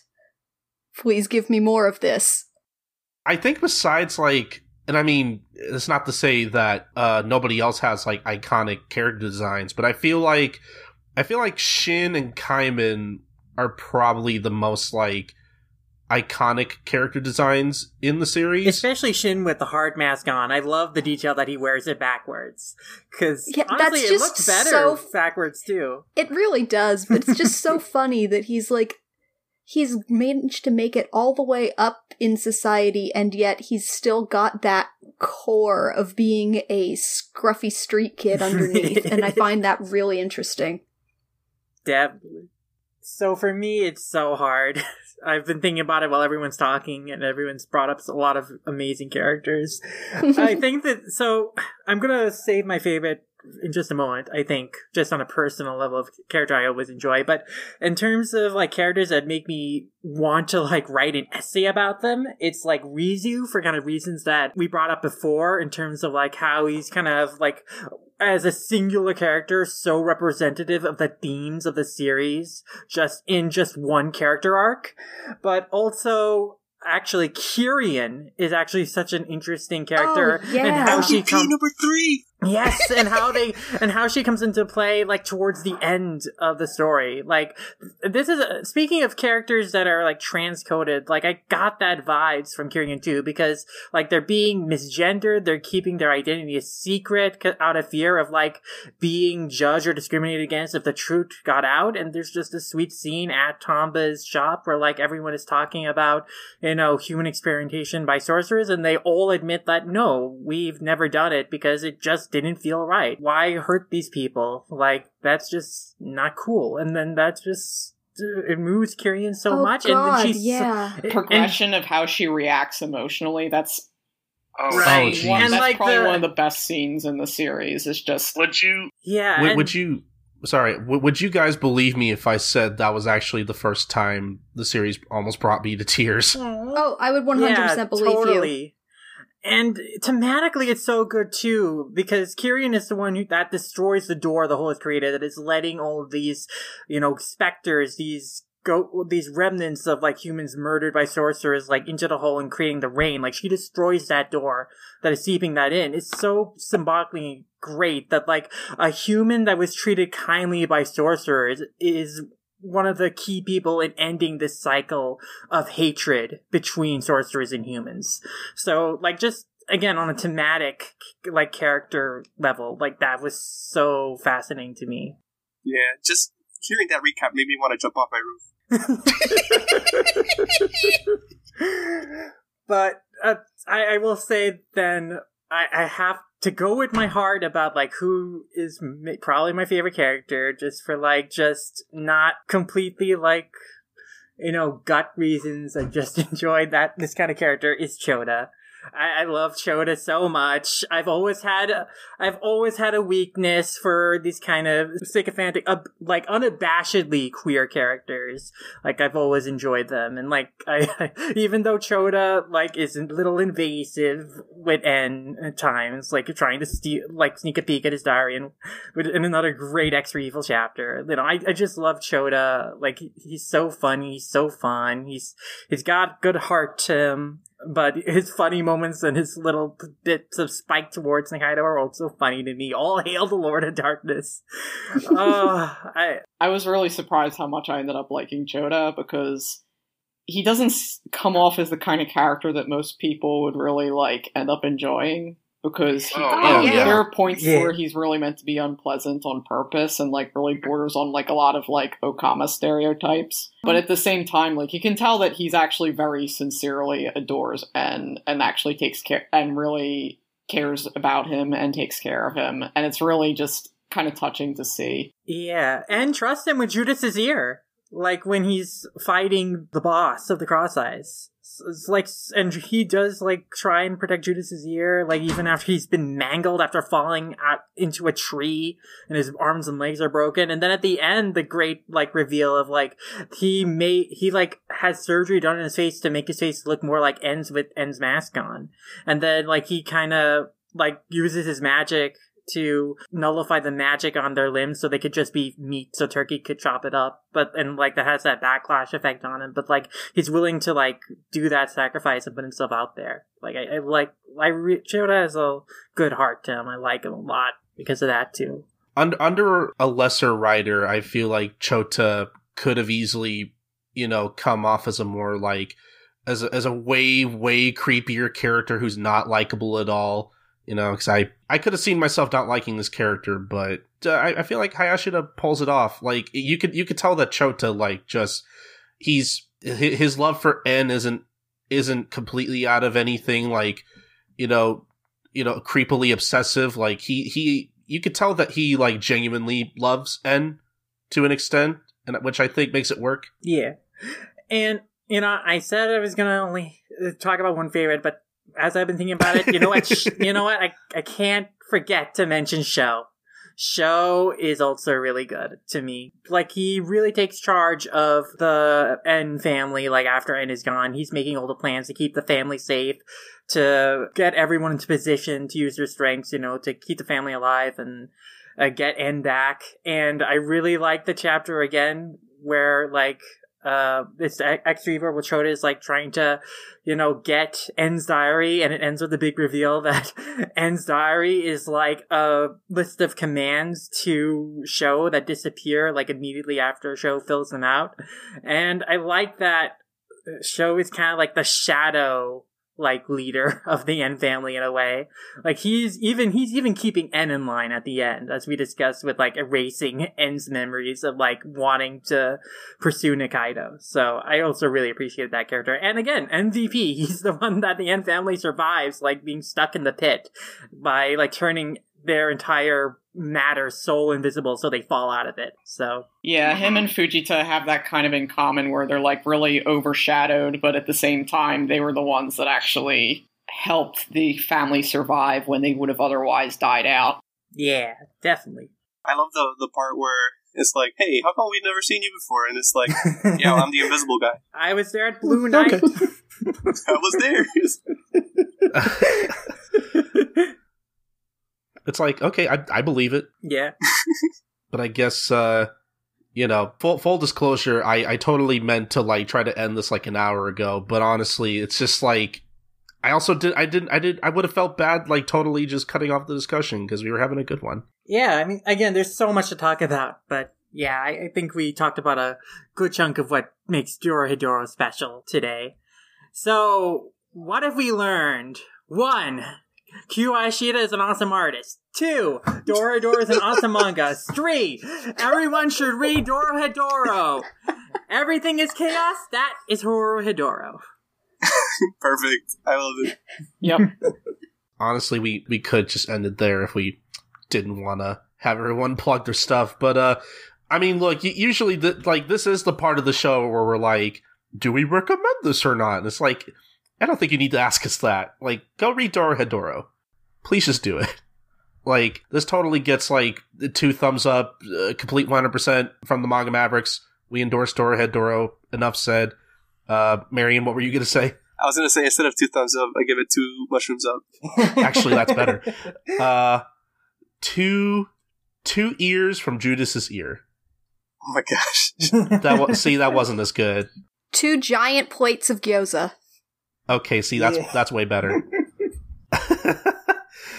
uh, all right, but uh, thank you guys so much for joining us on this podcast and talking about Dorohedoro. This was really fun. I Oh was yeah, really no problem. flattered. I was really flattered to be invited, especially because like I'm, I'm technically I'm like a newer fan, but it's just I'm uh, it is really special to me. Like like I said earlier, being able to like share the experience while reading it with like all my friends, and like it, it made like a huge impact on me once I like started reading it and was able to like finish it. Hmm. Um. But I mean, uh, Marion, I'm I'm sure like a big reason we also wanted to have you on was because we we wanted to give you some kind of avenue to promote your new Dorohedoro podcast, which we you know mentioned a few times here. But uh, you know, while you're plugging your stuff, please please please tell us about your new podcast. Sure. Um. So I am part of a a podcast called the Good Friends Anime Club, started by my friend Kadeem, uh, who I've known for years, and it's like me, Kadeem, Mog, and Derek, and like we just get together and like shoot the shit about like anime, manga, movies, games, etc. Whatever it's just like we've been into recently, and uh, you can find that on Twitter at Good Friends uh, Cast, uh, and like we had an episode about Dorohedoro. I believe it was this year. It, if it wasn't in January, it was in like December of last year. Uh, Didn't you do but, like, two episodes on Dorohedoro on Good Friends? like last fall? Because you had one like when you were just reading it, and then one after you'd finished it. That's right. Um, it was because like uh, part of it was uh, I think Kadeem was like rereading it, and then like we decided to record another episode where that was just like the whole like back half of the episode where it's like our special theme or whatever. But yeah, like obviously, like as we brought up earlier, it's so hard to like cover everything that you would want to uh, in just like one sitting. So Kadeem also decided to like uh, like do our own like Dorohedoro podcast, um, and it's called Shocking, a Dorohedoro podcast. um, the It's pretty good. It's, it's really cool. Um, we commissioned like some like artwork to for like uh, like episode images or whatever, and it's like the Hungry Bug with like this really cool kind of like psychedelic type of color scheme, and Cool. um, the intent was to have like a monthly book club where we go through like all the volumes like once a month. Uh, people can hop in whenever they want, uh, and we would have like uh, we have like some guests lined up for like future episodes, but um, at the moment uh, we were kind of stalled because of some like personal issues that happened with uh, one of us. But um, once uh, all that stuff is like resolved, we should be back on schedule. But uh, for now, we have like episode one of like you know like volume one and like introducing the whole series and uh, how we got into it and everything. And we also uh, recorded like a commentary track for like episode one. If you want to like listen to our thoughts as we watch it together, a review is supposed to come out like shortly after like all, all the stuff is settled. But basically, like you can look forward to like a commentary track for each of the anime episodes, a review that's like separate, uh, where it's like actually discussing it, and like the monthly book club episodes. But uh, yeah, and that's the the Dorohedoro podcast in like a nutshell. Uh, besides that, uh, I also co-host a bunch of other stuff. My friends joke around about me like collecting the the Shonen Jump podcast Infinity Stones. um, I'm like uh, I'm a co-host on the Demon Slayer podcast at D Slayer podcast for the manga episodes. I'm on at Haikyuu Pod, the View from the Top of Haikyuu podcast, uh, where we would discuss like manga chapters and anime and news and stuff. Uh, yeah, and I sometimes I co-host on like My Hero Academia podcast, which I'm actually going to record after this. oh, nice. But uh, all, all my stuff, you can find it on my Twitter at microwavy, the E before the V. And I have like a pin tweet with all my projects if you want to look at uh, all the podcasts I'm on or any of my writing, because I write reviews on my blog or for uh, weekly Shogakugan edition at WSS Talkback on Twitter. Uh, I have like a ping pong review, a review, uh, Komi Can't Communicate, and some more stuff in the works. hmm Uh, definitely go follow all of Marion's stuff. Uh, I'm definitely going to be listening to that Dorohedoro podcast now that I've actually read all of it. So can't wait. Um, but yeah, as for our other guests, uh, Ellie and Diana, also thank you for coming on as well. Oh yeah, I'm no glad I problem. make it. Yeah, I was really glad to just like be able to shoot the shit and finally talk about this. Um, and I guess, uh, I guess Diana, if you want to talk about your stuff as well, or I guess whatever you have. I am a uh, cosplayer who's basically on hiatus because there are no more anime cons, but I have a Twitter where you'll get to see me posting about the things that I love, photos of my cats, and the few costumes I actually am making. It's at Silence Drowns. I talk a lot, but I will definitely eventually get you into something cool if you follow me long enough, so. You had me at cats. Oh yeah, I have three of them. They're perfect. You might have heard one of them meowing in the background at some point. All right, and uh, Ellie, how about yourself? Um, I don't really run anything personally. I mean, I just do have a Twitter, um, Black as Smoko, which is actually one of the tracks off the original Doro Dorohedoro OST. and I really just retweet whatever is on my mind, what I talk about whatever's on my mind. Um, I don't really have much of anything that I um, put out there. I did used to do amateur translations um, with what little Japanese I remember, but I've definitely put that on hold as of now. hmm I, I I remember I remember seeing those a couple years back. Um, those were always fun to see out of context. yeah, they- they're not great, but they were good practice. But you know, uh, wish I could find think of something I could promote, but I can promote something else.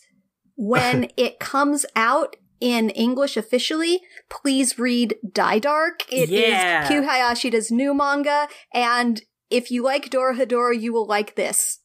Thank Oh, you, boy. Seven Seas. Boy, yeah, we we might we might have to do an episode on Dai Dark at some point because I, I definitely want to read the first volume of that. Perhaps when it gets a Mhm. little longer, because I think it's only like almost two volumes in. I think that's it, though. Oh, I, I meant just maybe even just talking about the first volume or whatever, just giving like a first impressions kind of thing because I I, I want to read more. I definitely want to read more stuff from Hayashida. And uh, if if you if you guys want to be on for that, you know, you're more than welcome. Hell yeah. Oh yeah, certainly. Definitely. Awesome.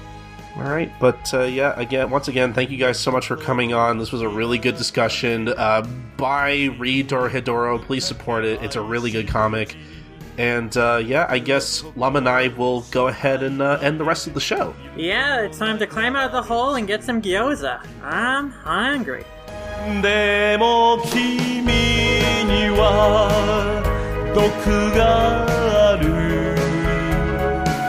この命尽きてもバカ松茸みたいなことは言うなよ。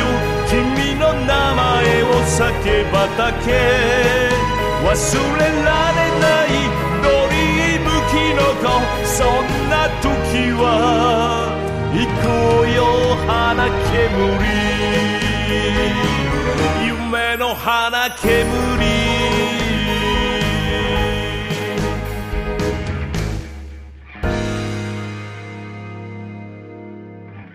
Thanks again to Ellie, Mary, and Indiana for coming on to discuss Dorohedoro with us. It's been a long time coming, and we had a lot of fun discussing the series.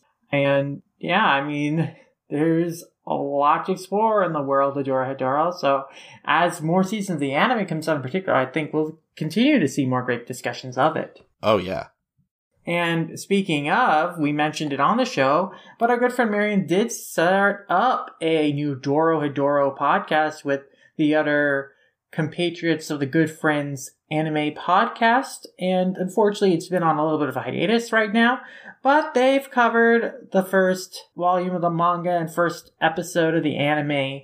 So you can hear their thoughts on both mediums, the beginning parts, and look forward to them return to the series at a later date. For more thoughts on the anime, as well as other Netflix anime, Anime Feminist did a recent podcast going over a bunch of the new Netflix anime debuts of the past year, Dorohedoro included. They were quite a big fan, especially of Noi and her big muscles. And yeah, you can definitely check that out. It's a good listen for thoughts on all of Light series. Honestly, probably the highlight is them just tearing apart the final arc of the Great Pretender, which I I'm quite surprised that uh, that show people really didn't like uh, that final arc of it. I haven't seen it yet, but it makes me curious to watch it just to see just how it falls apart. Apparently, uh, but enough. Speaking of anime feminists, they do have a great piece by Kirsten Doroff about the worlds that Q Hayashida creates in her manga not just in Dorohedoro, but even in her new series Dai Dark, they really go into her style, her aesthetics, her influences. It's a really great uh, look and tribute and analysis of her artwork and her storytelling. And also of how she writes her characters, particularly the women in her series. So definitely check out this for even more enriching thoughts on Hayashida and the crazy worlds she brings to life through her imagination.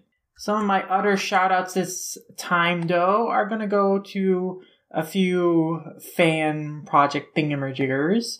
First off, Devanega on Twitter has been doing a great criticism thread of Bakuman. Basically, as they've been reading through the series, they've been kind of picking it apart. And while they they do actually do some fair-minded criticisms of the series in terms of, hey, this is some parts when it's talking about jump where it, it kind of works and it's compelling, but a lot of what is cathartic on the trade is just them riffing and tearing apart all the sexist bullshit, all the inane character writing and decisions, like how alien and unlikable the characters really are, which is very, again, cathartic to me, as this is kind of the experience I had when I tried reading it when we did our podcast for it a few years ago. So Oh, I think it's a great tread to do an autopsy of Bakuman and then really hammer in the home the point, especially with the recent ending of Platinum End, which had a bonkers ending that was just so nihilistic.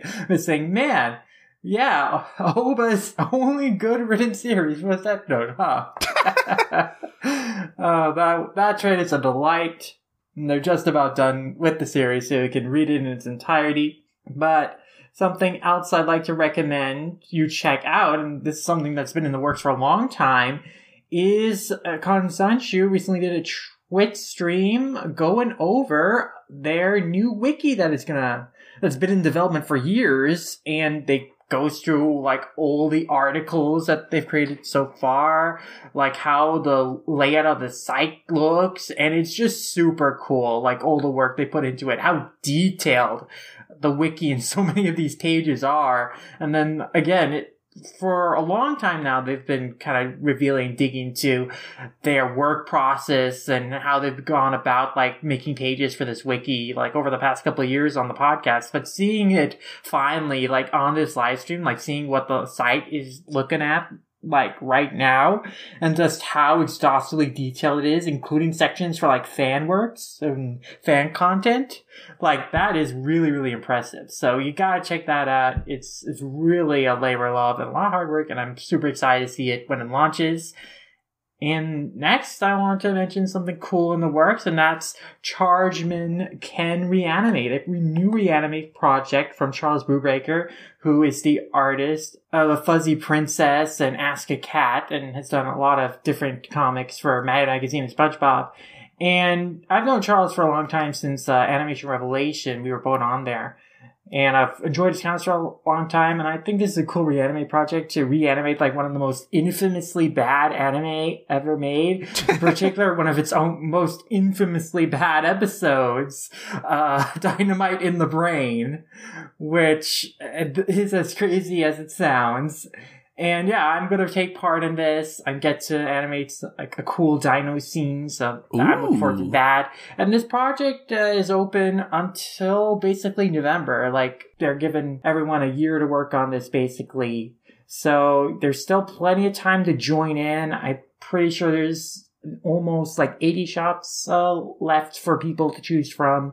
So yeah, definitely join in on this project if you're an amateur artist who want to contribute. You don't need to even- even be a super proficient one because I mean, look at Chargeman Ken. That show is barely animated as it was. Ooh. So I didn't know people liked Chargeman Ken because it was bad. Um, man, I might, I might have to, might have to check that series out at some point. yeah, I mean, it's all on Crunchyroll. I like a good And train it has wreck. just amazing. It has amazing episode descriptions on Crunchyroll, like just riffing on the the episodes. Like they, I appreciate Discotek. They really know how to write some good copies for some of these episode descriptions. But final thing to mention on this episode is Mr. Boop recently ended. If you didn't read Mr. Boop last year, I don't know what you were doing on the internet, but you should read Mr. Boop because it is uh, definitely one of the most insane comics journeys you'll go on. What starts as just what seems to be like a silly gag of, oh, this guy has wrote himself married to Betty Boop and they're super in love and horny for each other.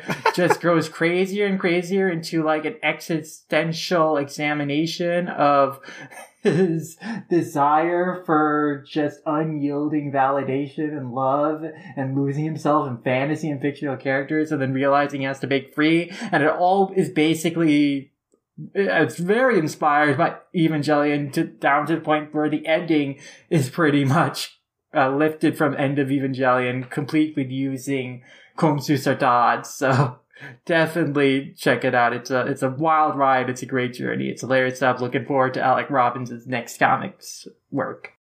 But those are going to do it for my shoutouts for this time. And now I think uh, we'll go wrap up the show and go out and get some gyoza because I'm hungry. yeah, I was actually just thinking, hey, maybe I should order from uh from my local Thai food restaurant. Actually, um, boy, uh, yeah, but I hope everybody enjoyed our Dorohedoro discussion. And uh, yeah, I, I hope you guys will enjoy our next podcast because uh, I mean I don't know I think we can say uh, what our next podcast is going to be, right? Yeah, it'll be just an, again another long-awaited release, but this one has been on the Patreon for a couple months now. Our blank canvas retrospective with Jenny McKeon, translator of the series and so many other great series. It was great to discuss Akiko Higashimura's really touching and very relatable, especially if you're an artist, autobiographical manga of her journey as an art student into becoming a professional mangaka and had a really lovely time talking to Jenny about the series and about her own career journey as a manga translator because there were a ton of great conversation and insights to have there not to give too much away, but Blank Canvas, it's uh, it's pretty good. But yeah, uh, you guys can uh, can look forward to that podcast. Uh, hopefully, coming out the week after you're listening to this. Uh, and so, yeah, uh, that's what you have to look forward to. And uh, just just a quick reminder before uh, I go into everything here, uh, our Manga Maverick survey is still going. And uh, like I mentioned at the top of the show, the link to our survey will be in the description uh, for this episode. Please go ahead and take it if you have any thoughts on the podcast. Uh, we're we're definitely kind of looking for feedback on a few particular things, such as like how many uh, licenses we should cover in one episode, uh, how many simulpubs we should cover moving forward, all that kind of stuff. Uh, ideas for like stuff we could do on the Patreon, especially for anime watch throughs. I'm I'm now kind of convinced that maybe we should do Chargeman Ken at some point. Um, it's not too late to add that as an option. oh man, but um, yeah, we're we're definitely looking for feedback on a few specific things, but but just in general, we're also just kind of looking for like also because we're going to be celebrating our 150th episode soon, like you know what your guys' favorite episodes are, favorite guests, uh, or your favorite thumbnails that uh, that Lum draws for the podcast, uh, and all that kind of stuff. So please take the survey if you haven't. We'd really appreciate uh, any and all feedback that you have. Um, that survey is going to be open until January thirty first. Uh, because that is when we are going to be recording for the 150th episode as well. Um, and speaking of your thumbnails, Lum, uh, you know, you should talk about where everybody can find your stuff. Yes, you can follow me on Twitter at Lumrumiyasha, and pretty much everywhere I'm at, I'm by that name, Animation Revelation, Annie Let's Redders, and Lumrumiyasha, that's you can find me. And you can read my reviews on allashcomic.com. We got a lot of books coming in, a lot of reviews going out, so check out those on there. And yes, if you want to check out the artwork I do for this show and just in general, you can check out all my art on my Instagram at SetArtWorks. All right. Uh, but as for me, I'm Colton. You can find me on Twitter at SniperKing323. I also do other a lot of other podcasts on the side uh, that you can find links to over at uh, coltoncorner.wordpress.com. Uh, basically, I have a page dedicated to whatever podcast I'm doing at the moment, and you can just find the rest of my stuff there.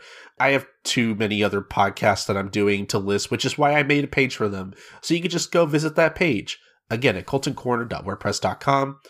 Uh, but as for uh, all comic and the podcast, uh, obviously we we post every episode of the Manga Mavericks podcast on allcomic.com. So where we post every episode first. Unless you are a patron at, at patreon.com slash manga mavericks, where at the $2 tier, uh, you could basically uh, get access to early editions of the podcast, basically whenever we have them edited early and, uh, you know, but before they go up on our main feed and on all comic. Uh, again, for our Dorohedoro podcast, uh, you could have listened to this a whole week ahead of time. And uh, again, stuff like our Blank Canvas podcast, you know, stuff that, you know, d- depending on our scheduling, you know, might end up on there on our Patreon for months at a time because we just, this, our schedules change and we move a lot of podcasts to the back burner, unfortunately. And uh, that's kind of why our Patreon, uh, that's part of the reason why we have our Patreon, is so that way, you know, we can get our podcasts out as early as possible for the listeners, uh, especially for our patrons. And uh, yeah, that's at the $2 tier. And again, at the $5 tier, you can get access to uh, a new monthly bonus podcast at the end of every month. Uh, right now, we are uh, uploading episodes of our Manga Mavericks Book Club podcast, where we basically cover different manga, volume by volume, more in depth. Uh, specifically, manga that we covered on the show before, like Saint Seiya, the original Saint Seiya manga from Masami Kurumada. Uh, we are still in the midst of kind of reading through that series 100% blind. It is my first time reading through the series, as well as Doctor from the Ass Backwards Anime podcast. Uh, I have him with me reading through the series. It is quite the trip. Uh, and yeah, you can expect a new episode of that uh, at the end of January. And I can't believe I forgot, I forgot to mention this. Uh, until then, until we put the next episode of that up, uh, go ahead and listen to our Shonen Jump retrospective from 2020. Um, we spent almost three hours uh, talking about uh, you know our thoughts on Shonen Jump over the past year with our good friend Maxie Bernard uh, from Friendship After Victory, our good Shonen Jump expert. It was a really fun podcast. We had a lot of thoughts on a lot of different series, especially the series that ended over the past year. Um, Mm-hmm. that, that's available for all patrons actually. So if you even sign up for as low as a dollar, you'll get access to that almost three hour long podcast. Uh, a, spe- a special treat for all of our patrons uh, for supporting us over the past year. Again, moving forward, I think our jump retrospectives will basically just be available for all, for all patrons. Uh, again, as as a special thank you for uh, for following us and supporting us. Again, you can find all this and more at patreon.com slash manga mavericks. It's really the best way to support our show. And uh, we thank you for your patronage. But uh, uh, as for everything else, you can follow us on Facebook at facebook.com slash all.comic or at twitter.com slash allcomic underscore. But if you want to follow Manga Mavericks in particular, you want to follow us on Twitter at manga underscore mavericks or on Tumblr at mangamavericks.tumblr.com for all the latest updates on the podcast. Uh, subscribe to our YouTube channel at youtube.com slash manga mavericks uh, for different excerpts of the podcast and, uh, you know, even some exclusive content every once in a while. Again, that's at youtube.com slash manga mavericks. Please subscribe to us. Uh, email us at mangamavericks at gmail.com. Uh, what do you think about Dorohedoro and everything from Q Hayashida? Uh, what do you think about One Piece reaching a thousand chapters? Uh, you know, just what what are you reading? What do you want us to what do you want us to talk about on the podcast? You know, just just let us know your thoughts on the podcast or whatever manga you you happen to be reading. Uh, we love getting emails, and you can uh, you can send them to us at mangamavericks at gmail.com, and we will read them on the show. Uh, but the most important thing, guys, is that you subscribe, rate, and review us on Apple Podcasts or basically wherever wherever you listen to podcasts. We're on a bunch of different platforms, but especially on Apple Podcast, uh, we would really appreciate it if you leave us a rating and a review. Uh, uh, just in general, we love getting feedback for the show, and uh, yeah, it really helps. Uh, it really helps the visibility of our show on that platform as well. And yeah, we appreciate whatever feedback you're willing to give us. But yeah, that's going to be about it for the show. Uh, this has been episode 147 of the Manga Mavericks podcast, and we will see you guys next time for episode 148. Bye, guys. Sayonara.